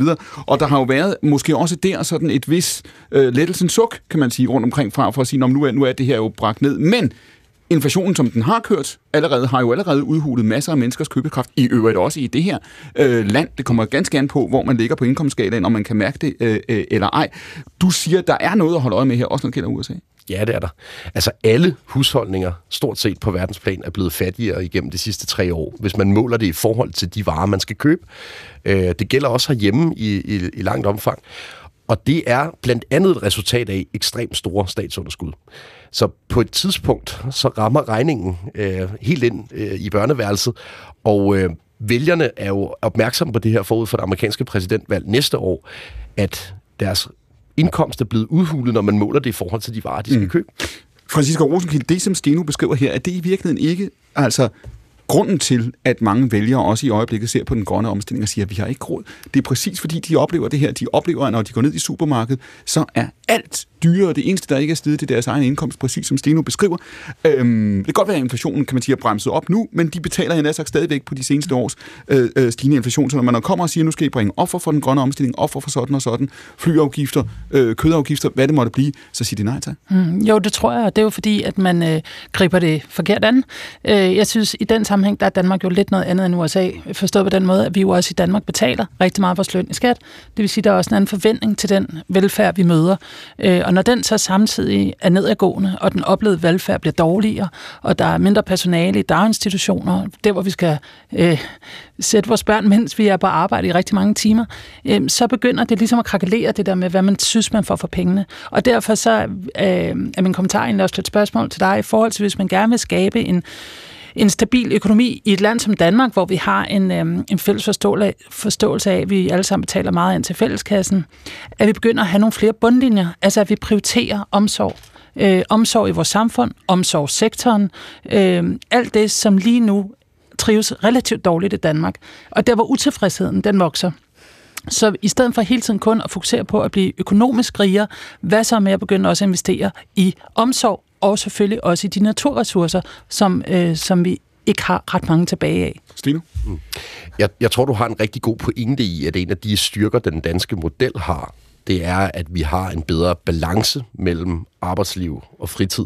Øhm, og den balance styrker man jo også ved at styrke omsorgssektoren, for eksempel. Øh, hvis man gør øh, omsorgssektoren stærk, så bliver Danmark også et land, der kan tiltrække mennesker, som øh, ser det som et attraktivt sted at, at arbejde. Øhm, og den slags mekanismer er man effekt, ufattelig ringe til at regne på. Øhm, og i øvrigt er det fordi, at man ikke kan regne på det. Øh, men man kan jo selvfølgelig godt mærke på det. Mm. Øh, og jeg, jeg er en af de økonomer, som hader regneark som pesten, øh, fordi at regneark ikke kan tage højde for den her slags. Mm. Når du nævner, du nævnte, vi havde en diskussion omkring Novo før, hvor du siger, at hvis man piller Novo og øvrigt resten af, af farmasektoren ud af det her, så, så, så er der virkelig ikke så meget tilbage. Ikke? Altså, der er virkelig et, et, et, et, et, et svagt væksttal, Anders Vistisen. Um Frem mod Europaparlamentsvalget, du sagde i time et, jamen det bliver klima, vi kommer til at diskutere, det bliver udviklingspolitik. Hvad med den her økonomiske dagsorden? Fordi der er dem, der vil sige, hør her, en del af grunden til Geert Wilders overraskende stærke valgsejr, syvogtredive mandater, fordobling af partiet, han står måske, måske til at blive øh, Hollands øh, leder nu, hvad de færreste, inklusive ham selv, havde forudset for en, en uge siden. Der er nogen, der vil sige, grunden til det, grunden til, at vi ser, hvad vi ser i U S A, grunden til, at vi ser så meget volatilitet i virkeligheden, Og, og så meget vælger utilfredshed, valg efter valg, land efter land, det er ikke mindst det, som Steno lige har beskrevet. Så kan der godt være noget andet, vi diskuterer, men det er en grundlæggende økonomisk usikkerhed, som masser af mennesker reagerer på. Jo, men, men jeg synes jo også, at klima og økonomi på en eller anden måde bliver to sider af samme sag. Så jeg vil måske prøve at komme igen med et spørgsmål, der illustrerer det lidt, fordi nu har vi lavet et bygningsrenoveringsdirektiv i Europaparlamentet. Jyllandsposten siger, at det koster tres-cifrede milliardbeløb til danske husejere, hvis man skal energirenovere op på det niveau, når de krav de træder ind. Husmarkedet, boligmarkedet er et relativt centralt element i den virksomheds økonomi, også i den danske. Hvis man forestiller sig, at man sætter, sender et tres-cifret milliardregning ud, ikke efter, hvor der er friværdi til at lave energirenovering, men ud fra, at alt skal energirenoveres op til et minimumsperspektiv. Prøv bare at tænke på, hvad for en betydning det for eksempel får i udkantsområdet, der hvor jeg bor. Altså der, hvor man ikke kan øh, tage tre-fire-fem hundrede tusind i lån for at energirenovere. Jeg tror, at det vil blive oplevet i Vristet øh, og omegn, som en udfordring. Hvis man får en regning på fem hundrede tusind, det er de færreste af os, der lige har det til at stå i banken, og hvis man går ned og spørger, om man kan låne de penge for at blive boende i sit parcelhus fra tresserne eller halvtredserne, så tror jeg, man får et blankt, et blankt nej. Rigtig mange vil være teknisk insolvente. Steno? Jeg er enig i, at fra et økonomisk perspektiv, så er det ret åbenlyst, at jo hurtigere man turer frem med den grønne omstilling, jo sværere bliver det også at overbevise folk om den regning, som følger med kortsigtet. For der er en kortsigtet regning ved at tage de beslutninger. Det har du fuldstændig ret i. Øhm, og den regning, som du bringer op i forhold til energirenovere boliger, den er ekstremt konkret, og den vil især i udkantsområder blive ekstremt konkret i forhold til værdien af den bolig, man sidder i. Mm. Og Øhm, Derfor så, øh, jeg tror, det her det bliver det største. Øh, det bliver den største politiske skueplads, det største politiske slagsmål de næste fem til ti år. Hvordan kan man økonomisk regne den grønne omstilling hjem på en måde, der gør, at man ikke bliver stemt ud af de øh, regeringskontorer, man sidder i, hvis man prøver at fremture med den for hurtigt? Øh, og Jeg, jeg, jeg, har, jeg er ikke sikker på, at jeg nødvendigvis har den gyldne løsning på det der. Og der er også i forhold til økonomien her, altså der er jo usikkerhedsfaktorer i, i massevis, ikke også når man diskuterer det her, fordi det er en grøn omstilling af, øh, en omstilling af en samfundsmaskine, der er så kompleks, som den er. Steno, godt tænk mig lige her, de sidste minutter eller to, at holde, fast, holde dig lidt fast på næste år. Du siger, at vi skal kigge, en ting er, er Kina, der er du bekymret, men du er særligt grad bekymret for den amerikanske økonomi. Prøv lige her til allersidst at tage os lidt ind i det. Øh, hvad, hvad skal vi kigge efter? Ja, og så grundlæggende står vi jo i den situation, at Kina er i en form for recession. Europa er i en form for recession, men amerikanerne er ikke. Øh, og når vi ser på, hvor vi i Danmark sælger varer øh, til, så øh, vil jeg være allermest bekymret for, at den amerikanske økonomi gik i recession. Øh, det vil betyde noget for Novo Nordisk blandt andet, men det vil også betyde øh, noget for mange af de andre store virksomheder i Danmark, hvis øh, det kom dertil. Så går amerikanerne i recession næste år, så er mm. vi der, hvor at det globale billede er i tilbagegang. Og de kan ikke bare smide flere penge efter det, jævnfør din egen analyse før. De kan ikke vælge at sige, hør, når her valget er mindre end et år væk, vi, vi øger budgetunderskuddet, og så holder vi den gående. Altså, man kan næsten ikke smide flere penge øh, efter økonomien, end amerikanerne gør lige nu. Kan man helt afvise det? Nej, men det, jeg synes ikke, det ser realistisk ud. Ja, det, det har vi sagt om amerikansk ja. økonomi i mange årtier, vil jeg sige. Men lad lige det ligge. Øh, mit spørgsmål var, hvis man skal gøre den grønne omstilling så billig som muligt, og jeg er jo enig i, at der er en investering. Det kan man ikke komme udenom. Øh, det er også klart, at der er en omkostning, som Peter Birch blandt andet Sørensen har, har regnet ud til at være mellem to hundrede og to hundrede og halvtreds milliarder om, om året, ved ikke at gøre det. Mm. Øh, så, så, så du er jo ret i, at det er nogle enormt svære størrelser, men lad os bare holde fast i, det kommer med en investering under alle omstændigheder. Og den, øh, de penge skal vi jo finde. Og der er mit spørgsmål til dig så, netop i de markeder, vi kigger ind i nu, med, med høje renter og inflationer, som jo har fordyret alle investeringer, både de grønne, også A-kraft i øvrigt og mm. alt muligt. Giver det mening, hvis E U prøver at lave nogle finansieringsmekanismer, hvor, hvor man fra staternes side afdækker en del af risikoen? Det siger vi jo normalt er billigere, at staten gør, end øh, en, en, en overladet til markedet. Altså ser du for dig, at vi kommer til at gå den vej, for at vi på europæisk niveau, ligesom kineserne og amerikanerne, kan forsere, kan man sige, noget af den her opstilling lidt billigere? Altså, for første gang i årtier har U S A jo en aktiv industripolitik på det her mm. område. Øhm, Kina har haft det længe, øh, men der er en region i verden, som ikke har en industripolitik på det område, og det er Europa. Øh, jeg forstår jo personligt ikke, hvorfor vi i Danmark ikke bare melder ud. I Danmark er det industripolitik at understøtte vores vindmøllesektor, Præcis. I stedet for at kalde det alt muligt andet. Øhm, og en af de måder, man kan lave industripolitik på, det er jo for eksempel ved at tilbyde en lavere rente til virksomheder, som blandt andet arbejder inden for det her område. Jeg tror også, vi lander der. Øh, jeg ser ikke specielt store tegninger til det på den korte bane, selvom man er begyndt at kigge på det i arbejdsgrupper i den europæiske centralbank, det her med, kan man sætte være... en rente for den grønne omstilling og en anden rente for øh, virksomheder, som for eksempel er inden for Men er det rigtigt at sige, fordi det, det er snart et år siden nu, Andreas, at, at vi så Biden gå ud, han fremlagde den her plan, som Lidegaard siger, Inflation Reduction Act, som jo altså satte U S A på landkortet på den grønne dagsorden på en anden måde. Vi har også hørt Vestager sige, at det skal også starte en diskussion i Europa om, om det, du også efterlyser. Kommer vi til at se det? Kommer vi til at sige, okay, det her det er et globalt økonomisk kapløb, også et grønt kapløb, strategisk kapløb mellem Kina og U S A, og nu stempler Europa ind? I Europa bliver jo nødt til at reagere på Inflation Reduction Act, hvilket i øvrigt er en vanvittig falsk varedeklarering af, hvad det øh, stykke lovpapir øh, egentlig er. Altså, øh, Inflation Reduction Act er industripolitik, mm. som sørger for, at arbejdspladser lander i U S A i stedet for Europa eller Kina. Men, men, det er det, det er. Men man, du siger, at Europa bliver nødt til at reagere. Man kan jo sige, jævnfør Kaarsbos analyse for en halv time siden, der er masser af områder, hvor Europa bliver nødt til at reagere. Der sker bare ikke så meget. Nej, det gør der ikke. Øh, det er virkelig en lille smule rystende at være viden til. Det siger Andreas Steno. Klokken er tretten halvtreds. Denne hellige lektie skriver profeten Esajas. Dette siger Gud Herren, nu skaber jeg en ny himmel og en ny jord. Det, der skete tidligere, skal ikke længere huskes, og ingen skal tænke på det, men I skal fryde jer og juble til evig, over tid, til evig tid over det, jeg skaber. For jeg skaber Jerusalem om til jubel, dens folk om til fryd. Jeg vil juble over Jerusalem og fryde mig over mit folk. Der høres ikke mere gråd eller skrig. Det er Esajas bog, det er teksten i dag. Marie Høgh, hvis du skulle prædike i dag, hvad vil du så sige? Ja, ja, ja, nu er det så ikke den, der er prædikenteksten som, prædiketeksten som sådan. Øh, altså, jeg vil i hvert fald ikke slæbe noget af det her med ind på prædikestolen. Ikke engang klimaet, selvom det er dommedagsteksten. Det startede du med at sige, ja, det er dommedagsteksten i dag. Du startede med at Team et også med at sige, at i virkeligheden så påtager politikerne sig nogle opgaver eller noget ansvar, der ikke er deres. Men vi vil i hvert fald gerne løse nogle opgaver, som... Øh, eller tror sig, at der er nogle opgaver, som man skal løse, som man i virkeligheden ikke kan løse. Fordi der også er... Selvfølgelig er der et klimaspørgsmål, og der er nogle økonomiske spørgsmål, og der er så videre. Men, men der er også, øh, der er også nogle, nogle ting på spil i vores samfund lige nu, som, som, som ikke bare kan løses politisk. Det ville være dejligt, hvis de kunne, men det kan de altså ikke. Fordi der er, også en, altså der er simpelthen også en stor, stor søgning, søgning efter mening. Og det er derfor, at et spørgsmål som klima øh, for rigtig mange unge, der virkelig famler rundt og, og, og, og mangler en retning i deres liv, der kan sådan noget som klimaspørgsmålet øh, blive et sted, hvor man, hvor man ligesom kan tilskrive en tomhed utrolig stor mening. Og hvad hvis det er omvendt, Marie Høgh? Hvad hvis du har ret i din analyse, men det bare er årsagssammenhæng, der er omvendt, og det vi ser nu, det er en unge generation, der reagerer på klimaspørgsmålet, fordi det har en anden karakter. De ser konsekvenserne af det her, de forholder sig til det. Det er deres fremtid og deres verden, så en meget stor del af den mistrivsel, de oplever, og den meningsløshed, de oplever, kommer derfra. Jeg tror, der er en mistrivsel, som... Altså, der er jo altid noget i et menneskeliv, der ikke hænger sammen. Men der er en, der er en mistrivsel og en, og en angst og en søgen og en længsel og en uro, som, som måske får et ydre udtryk også igennem kriserne. Altså, det, det, det, det er nemmere at, at, at forholde sig til noget, hvis man kan give en krise en skyld for det. Men der hvis man kan adressere en... det et sted hen. Det er ikke, fordi jeg ikke siger, at klimakrisen ikke er der, og at den ikke er vigtig, og at vi ikke skal tage hånd om den, og at det selvfølgelig også betyder noget for de unge.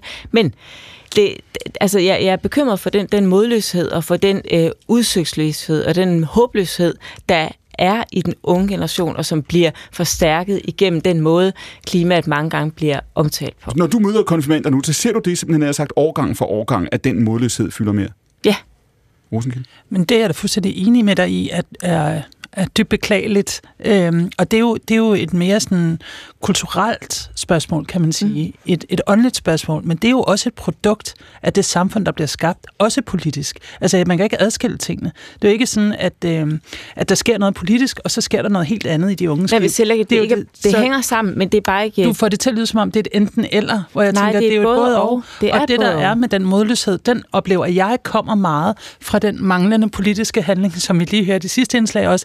Vi har en masse mål, der sker ikke noget. Og når der, der ikke bliver handlet, så bliver man frustreret, og så bliver man men, angst, men, fordi at øh, tingene udvikler sig, og dem, der faktisk har ansvaret, ikke handler. Og men, det er jo men, problematisk. Ja, men det er ikke kun det der. Nej, jeg siger ikke, det kun er det. Nej, men jeg simpelthen sige, der, der er bare et dybere lag i den der mistrivselskrise. Det er jeg ikke uenig med dig. Øh, og, og, og, og den tror jeg bare, at mange tit ikke får øje på. Men, fordi men, der er også sådan en grundlæggende Øh, hvad skal man sige, erkendelse eller accept af, at, at, at, at der er et, øh, hvad skal man sige, der, der, der er noget inde i hvert men, menneskes liv, og, og der, der, der, ikke hænger, der ikke hænger sammen. Men det er, er helt at der, er, der er en lidelse, der hører til et hvert menneskes liv, som men, vi må acceptere er der.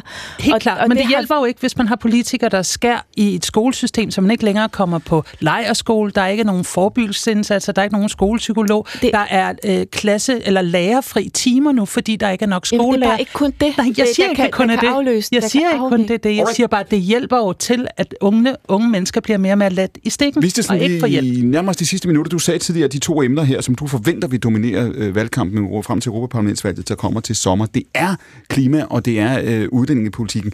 Som det en, hænger sammen, Bert. Bliver det en valgkamp, Vistisen, der bliver ført øh, på europæisk plan i den her stemning, altså i en stemning af øh, nedgang og nedtur og sådan en generel bekymring? Jeg synes, Vesten har fået sådan en, en helt overgivelsesagtig øh, kulturattitude. Altså, som de unge, der voksede op under atomparaplyen, hvor øh, absolut udslettelse det stod øh, over for, for morgendagen, de havde jo også en grund til at være angst. De mennesker, der voksede op under øh, første og anden verdenskrig, havde jo også en, en enorm grund til at være angst. Mm. Forskellen er jo den tilgang, man har til det, og jeg tror, noget af det, det handler om, i hvert fald for mig, nu har jeg tre små børn, det er jo også et, øh, en kultur, hvor man ikke lade børn være børn. Altså, hvor børn de bliver presset ind i en øh, voksenverden, hvor de skal forholde sig til nogle ting. De bliver presset ud i sådan et princip- og strukturløst samfund. Hvis du kommer ned i skolen, så er det jo nærmest sådan et spørgsmål om, jamen, hvad vil du gerne selv? Altså, der er ikke krav og forventninger. Det, der måske kan give noget ro i en opvækst, det tror jeg egentlig øh, fylder enormt meget for, for unge mennesker i dag, og det tror jeg har meget mere at gøre med, at man føler sig øh, i mistrivsel. Men når det så er sagt, nu har jeg en fortid, hvor jeg også har, har beskæftiget mig rigtig meget med folk, der er psykisk syge. De allerhårdest ramte af psykisk sygdom, det er jo dem, der lider, når vi får den her paraply penslet ud over alting. Når man i medierne hører, at, at mere end halvdelen af de unge, de er mistrivsel og nærmest er behandlingskrævende, så er der altså en lille gruppe, der har det rigtig, rigtig, rigtig skidt, som bliver snydt for de ressourcer, de skal have for at bare kunne leve et almindeligt anstændigt liv. Jeg, jeg, jeg føler, at den her debat kører på mange forskellige niveauer, der ikke nødvendigvis udelukker hinanden, for jeg, jeg er jo enig med Marie i, der er, der er smerte i et menneskes liv, og det har der altid været, og det vil der altid være. Og, og måske har du også ret i, at moderne, vores moderne generation af forældre gør rigtig meget for at fjerne smerte for vores børns liv, og at, at det er en af problemstillingerne, hvordan man, man måske øh, skal, nu vil jeg ikke sige populære køllingforældre, måske også skal, skal lade børn mærke deres eget liv lidt mere. Men det ændrer jo ikke på de andre pointer. Vi har en teknologiudvikling, der går hurtigere end nogensinde før i menneskets historie, fordi vores økonomiske vækst går hurtigere på godt og på ondt, vil jeg sige, fordi vi er jo glade for den fattigdom, der bliver udryddet i verden, men der bliver så også investeret mere i nye teknologier, og teknologispring både sundhedsmæssigt, digitalt, øh, skærmforbrug, alt det der, det er en anden problemstilling, der ikke er i modsætning til den første. Og så er der selvfølgelig, og der er jeg jo enig med Franciska, en bunden opgave i, at vi har ganske få år tilbage, hvis vi skal holde temperaturstigningen under to grader. For mig er det en ingeniøragtig opgave, ikke? Altså, men den har da også et eksistentielt perspektiv, hvis ikke vi jo, gør det. Jo, men altså, jeg er fuldstændig enig i det, Anders siger. Altså, folk, der levede under anden verdenskrig, under første verdenskrig, under, under atomparaplyen, jamen, de, de, de, de havde måske en En, en anden robusthed, en robusthed, som vi virkelig mangler i dag. Altså hvis, hvis alle øh, i, i de kriser, vi i verden i de sidste hundrede, eller ja, hundrede år har, har været igennem, hvis lagde sig ned på samme måde, som mennesket gør i dag, så så det da virkelig skidt ud. Altså det har man, vi har aldrig nogensinde mistrivet så meget som før, og, og, og altså, vi har altid haft kriser. Altså, anden verdenskrig var jo oplever du det, Marie Høgh? Var mindre slem end det, vi står i nu. Oplever du en ung generation, der ligger sig ned, eller som i virkeligheden gør det nej, omvendt vi, og påtager sig, kan nej, vi sige? Nej, vi lader dem ligge ned. Altså, fordi vi, vi opdyrker også den manglende robusthed, du, du undervurderer de unge, ja, Marie. Det jeg, altså, der er, når jeg er ude og besøge, der er rigtig meget. Ligesom. Altså, gymnasier og højskoler var jeg så sent som i går og i forgårs ude. Jeg oplever en mere bevidst og en stærkere og bedre uddannet generation end, end meget længe, mm. men også med nogle kæmpe opgaver foran os. Og så er der, altså, og det er selvfølgelig et mindretal, altså det er måske mellem ti og femten procent, som virkelig har seriøse problemer. Det er bare mange flere, end der har været før, og det bliver vi da nødt til at tage alvorligt, både Martin, politisk og personligt. Det harmonerer jo bare ikke med, at når vi ser på øh, den mængde af undervisningsstof, man skal igennem for at klare en universitetsuddannelse i Danmark, så er den jo øh, gået for mindre, nedadgående mindre, de sidste femten tyve tredive år. Altså bare for den tid, jeg tog juridisk embedseksamen til i dag, altså det er jo noget af læsestoffet, det er nede på tredive procent af det, man skulle læse dengang. Så den der forklaring, I gerne vil turnere rundt med, at folk de er så pressede i dag, at de har aldrig været udsat for så meget pres, de unge mennesker. Jeg tager ikke den følelse fra de unge mennesker. Den harmonerer bare ikke med den virkelighed, der var. Mm. Øh, der var Forældre, gik igennem, det kan man jo ikke sige. Ja, det kan man da godt sige, at man kan godt objektivt set sige, at det, man lærer i dag, Mm. Der var også en helt anden boligmarked dengang. Jamen, det er jo ikke noget med boligmarked at gøre, hvor meget man skal lære for at blive politisk kandidat i Danmark. Men det er jo noget med ens liv at gøre. Eller økonom. Har sted, eller... Kan man finde et sted at bo? Du siger, du siger, du siger Vistisen, der er altså blevet slækket på nogle krav her. Der er i hvert fald... Det er ikke, som det var i gamle dage. Og som konservativ var det bedre. Det er øh, Martin Lidegaard. Hvornår falder finansloven på plads? Det gør den forhåbentlig i aften, senest i morgen. Alright, hvad får I? Jeg tror, vi får forhåbentlig... Det er det, vi beder om i hvert fald. Jeg ved ikke, vi får nu. Vi får noget på grøn fjernvarme. Vi får forhåbentlig også noget til vand- og havmiljøet. Og vi får måske også et reparationsfradrag, sådan, så man kan tage et fradrag ind, hvis man får repareret sin vaskemaskine i stedet for at smide ud. Der er nogen, der har en vejrudsigt. Vi har en finanslovsudsigt leveret af Martin Lidegaard. Han sad ved bordet sammen med Anders Vistisen fra Dansk Folkeparti, Franciska Rosenkilde fra Alternativet, sognepræst Marie Høgh. Ved bordet også her i øh, den sidste time var Andreas Steno om verdensøkonomien. I redaktionen der sidder Rasmus Gråskov, redaktør og producer på programmet, det er Louise Rømer. Det er jo altså akkurat P et søndagsavis, vi sender direkte fra Nyhedshuset hver søndag, lige efter middagsradioavisen kl. tolv femten og helt frem til kl. fjorten. Det er den næsten nu klokken. Der er fem sekunder tilbage. I må nyde radioavisen. Vi ses på torsdag og høres ved på søndag. Dette er P et, og klokken er to. Gå på opdagelse i alle D R's podcast og radioprogrammer. I appen D R Lyd.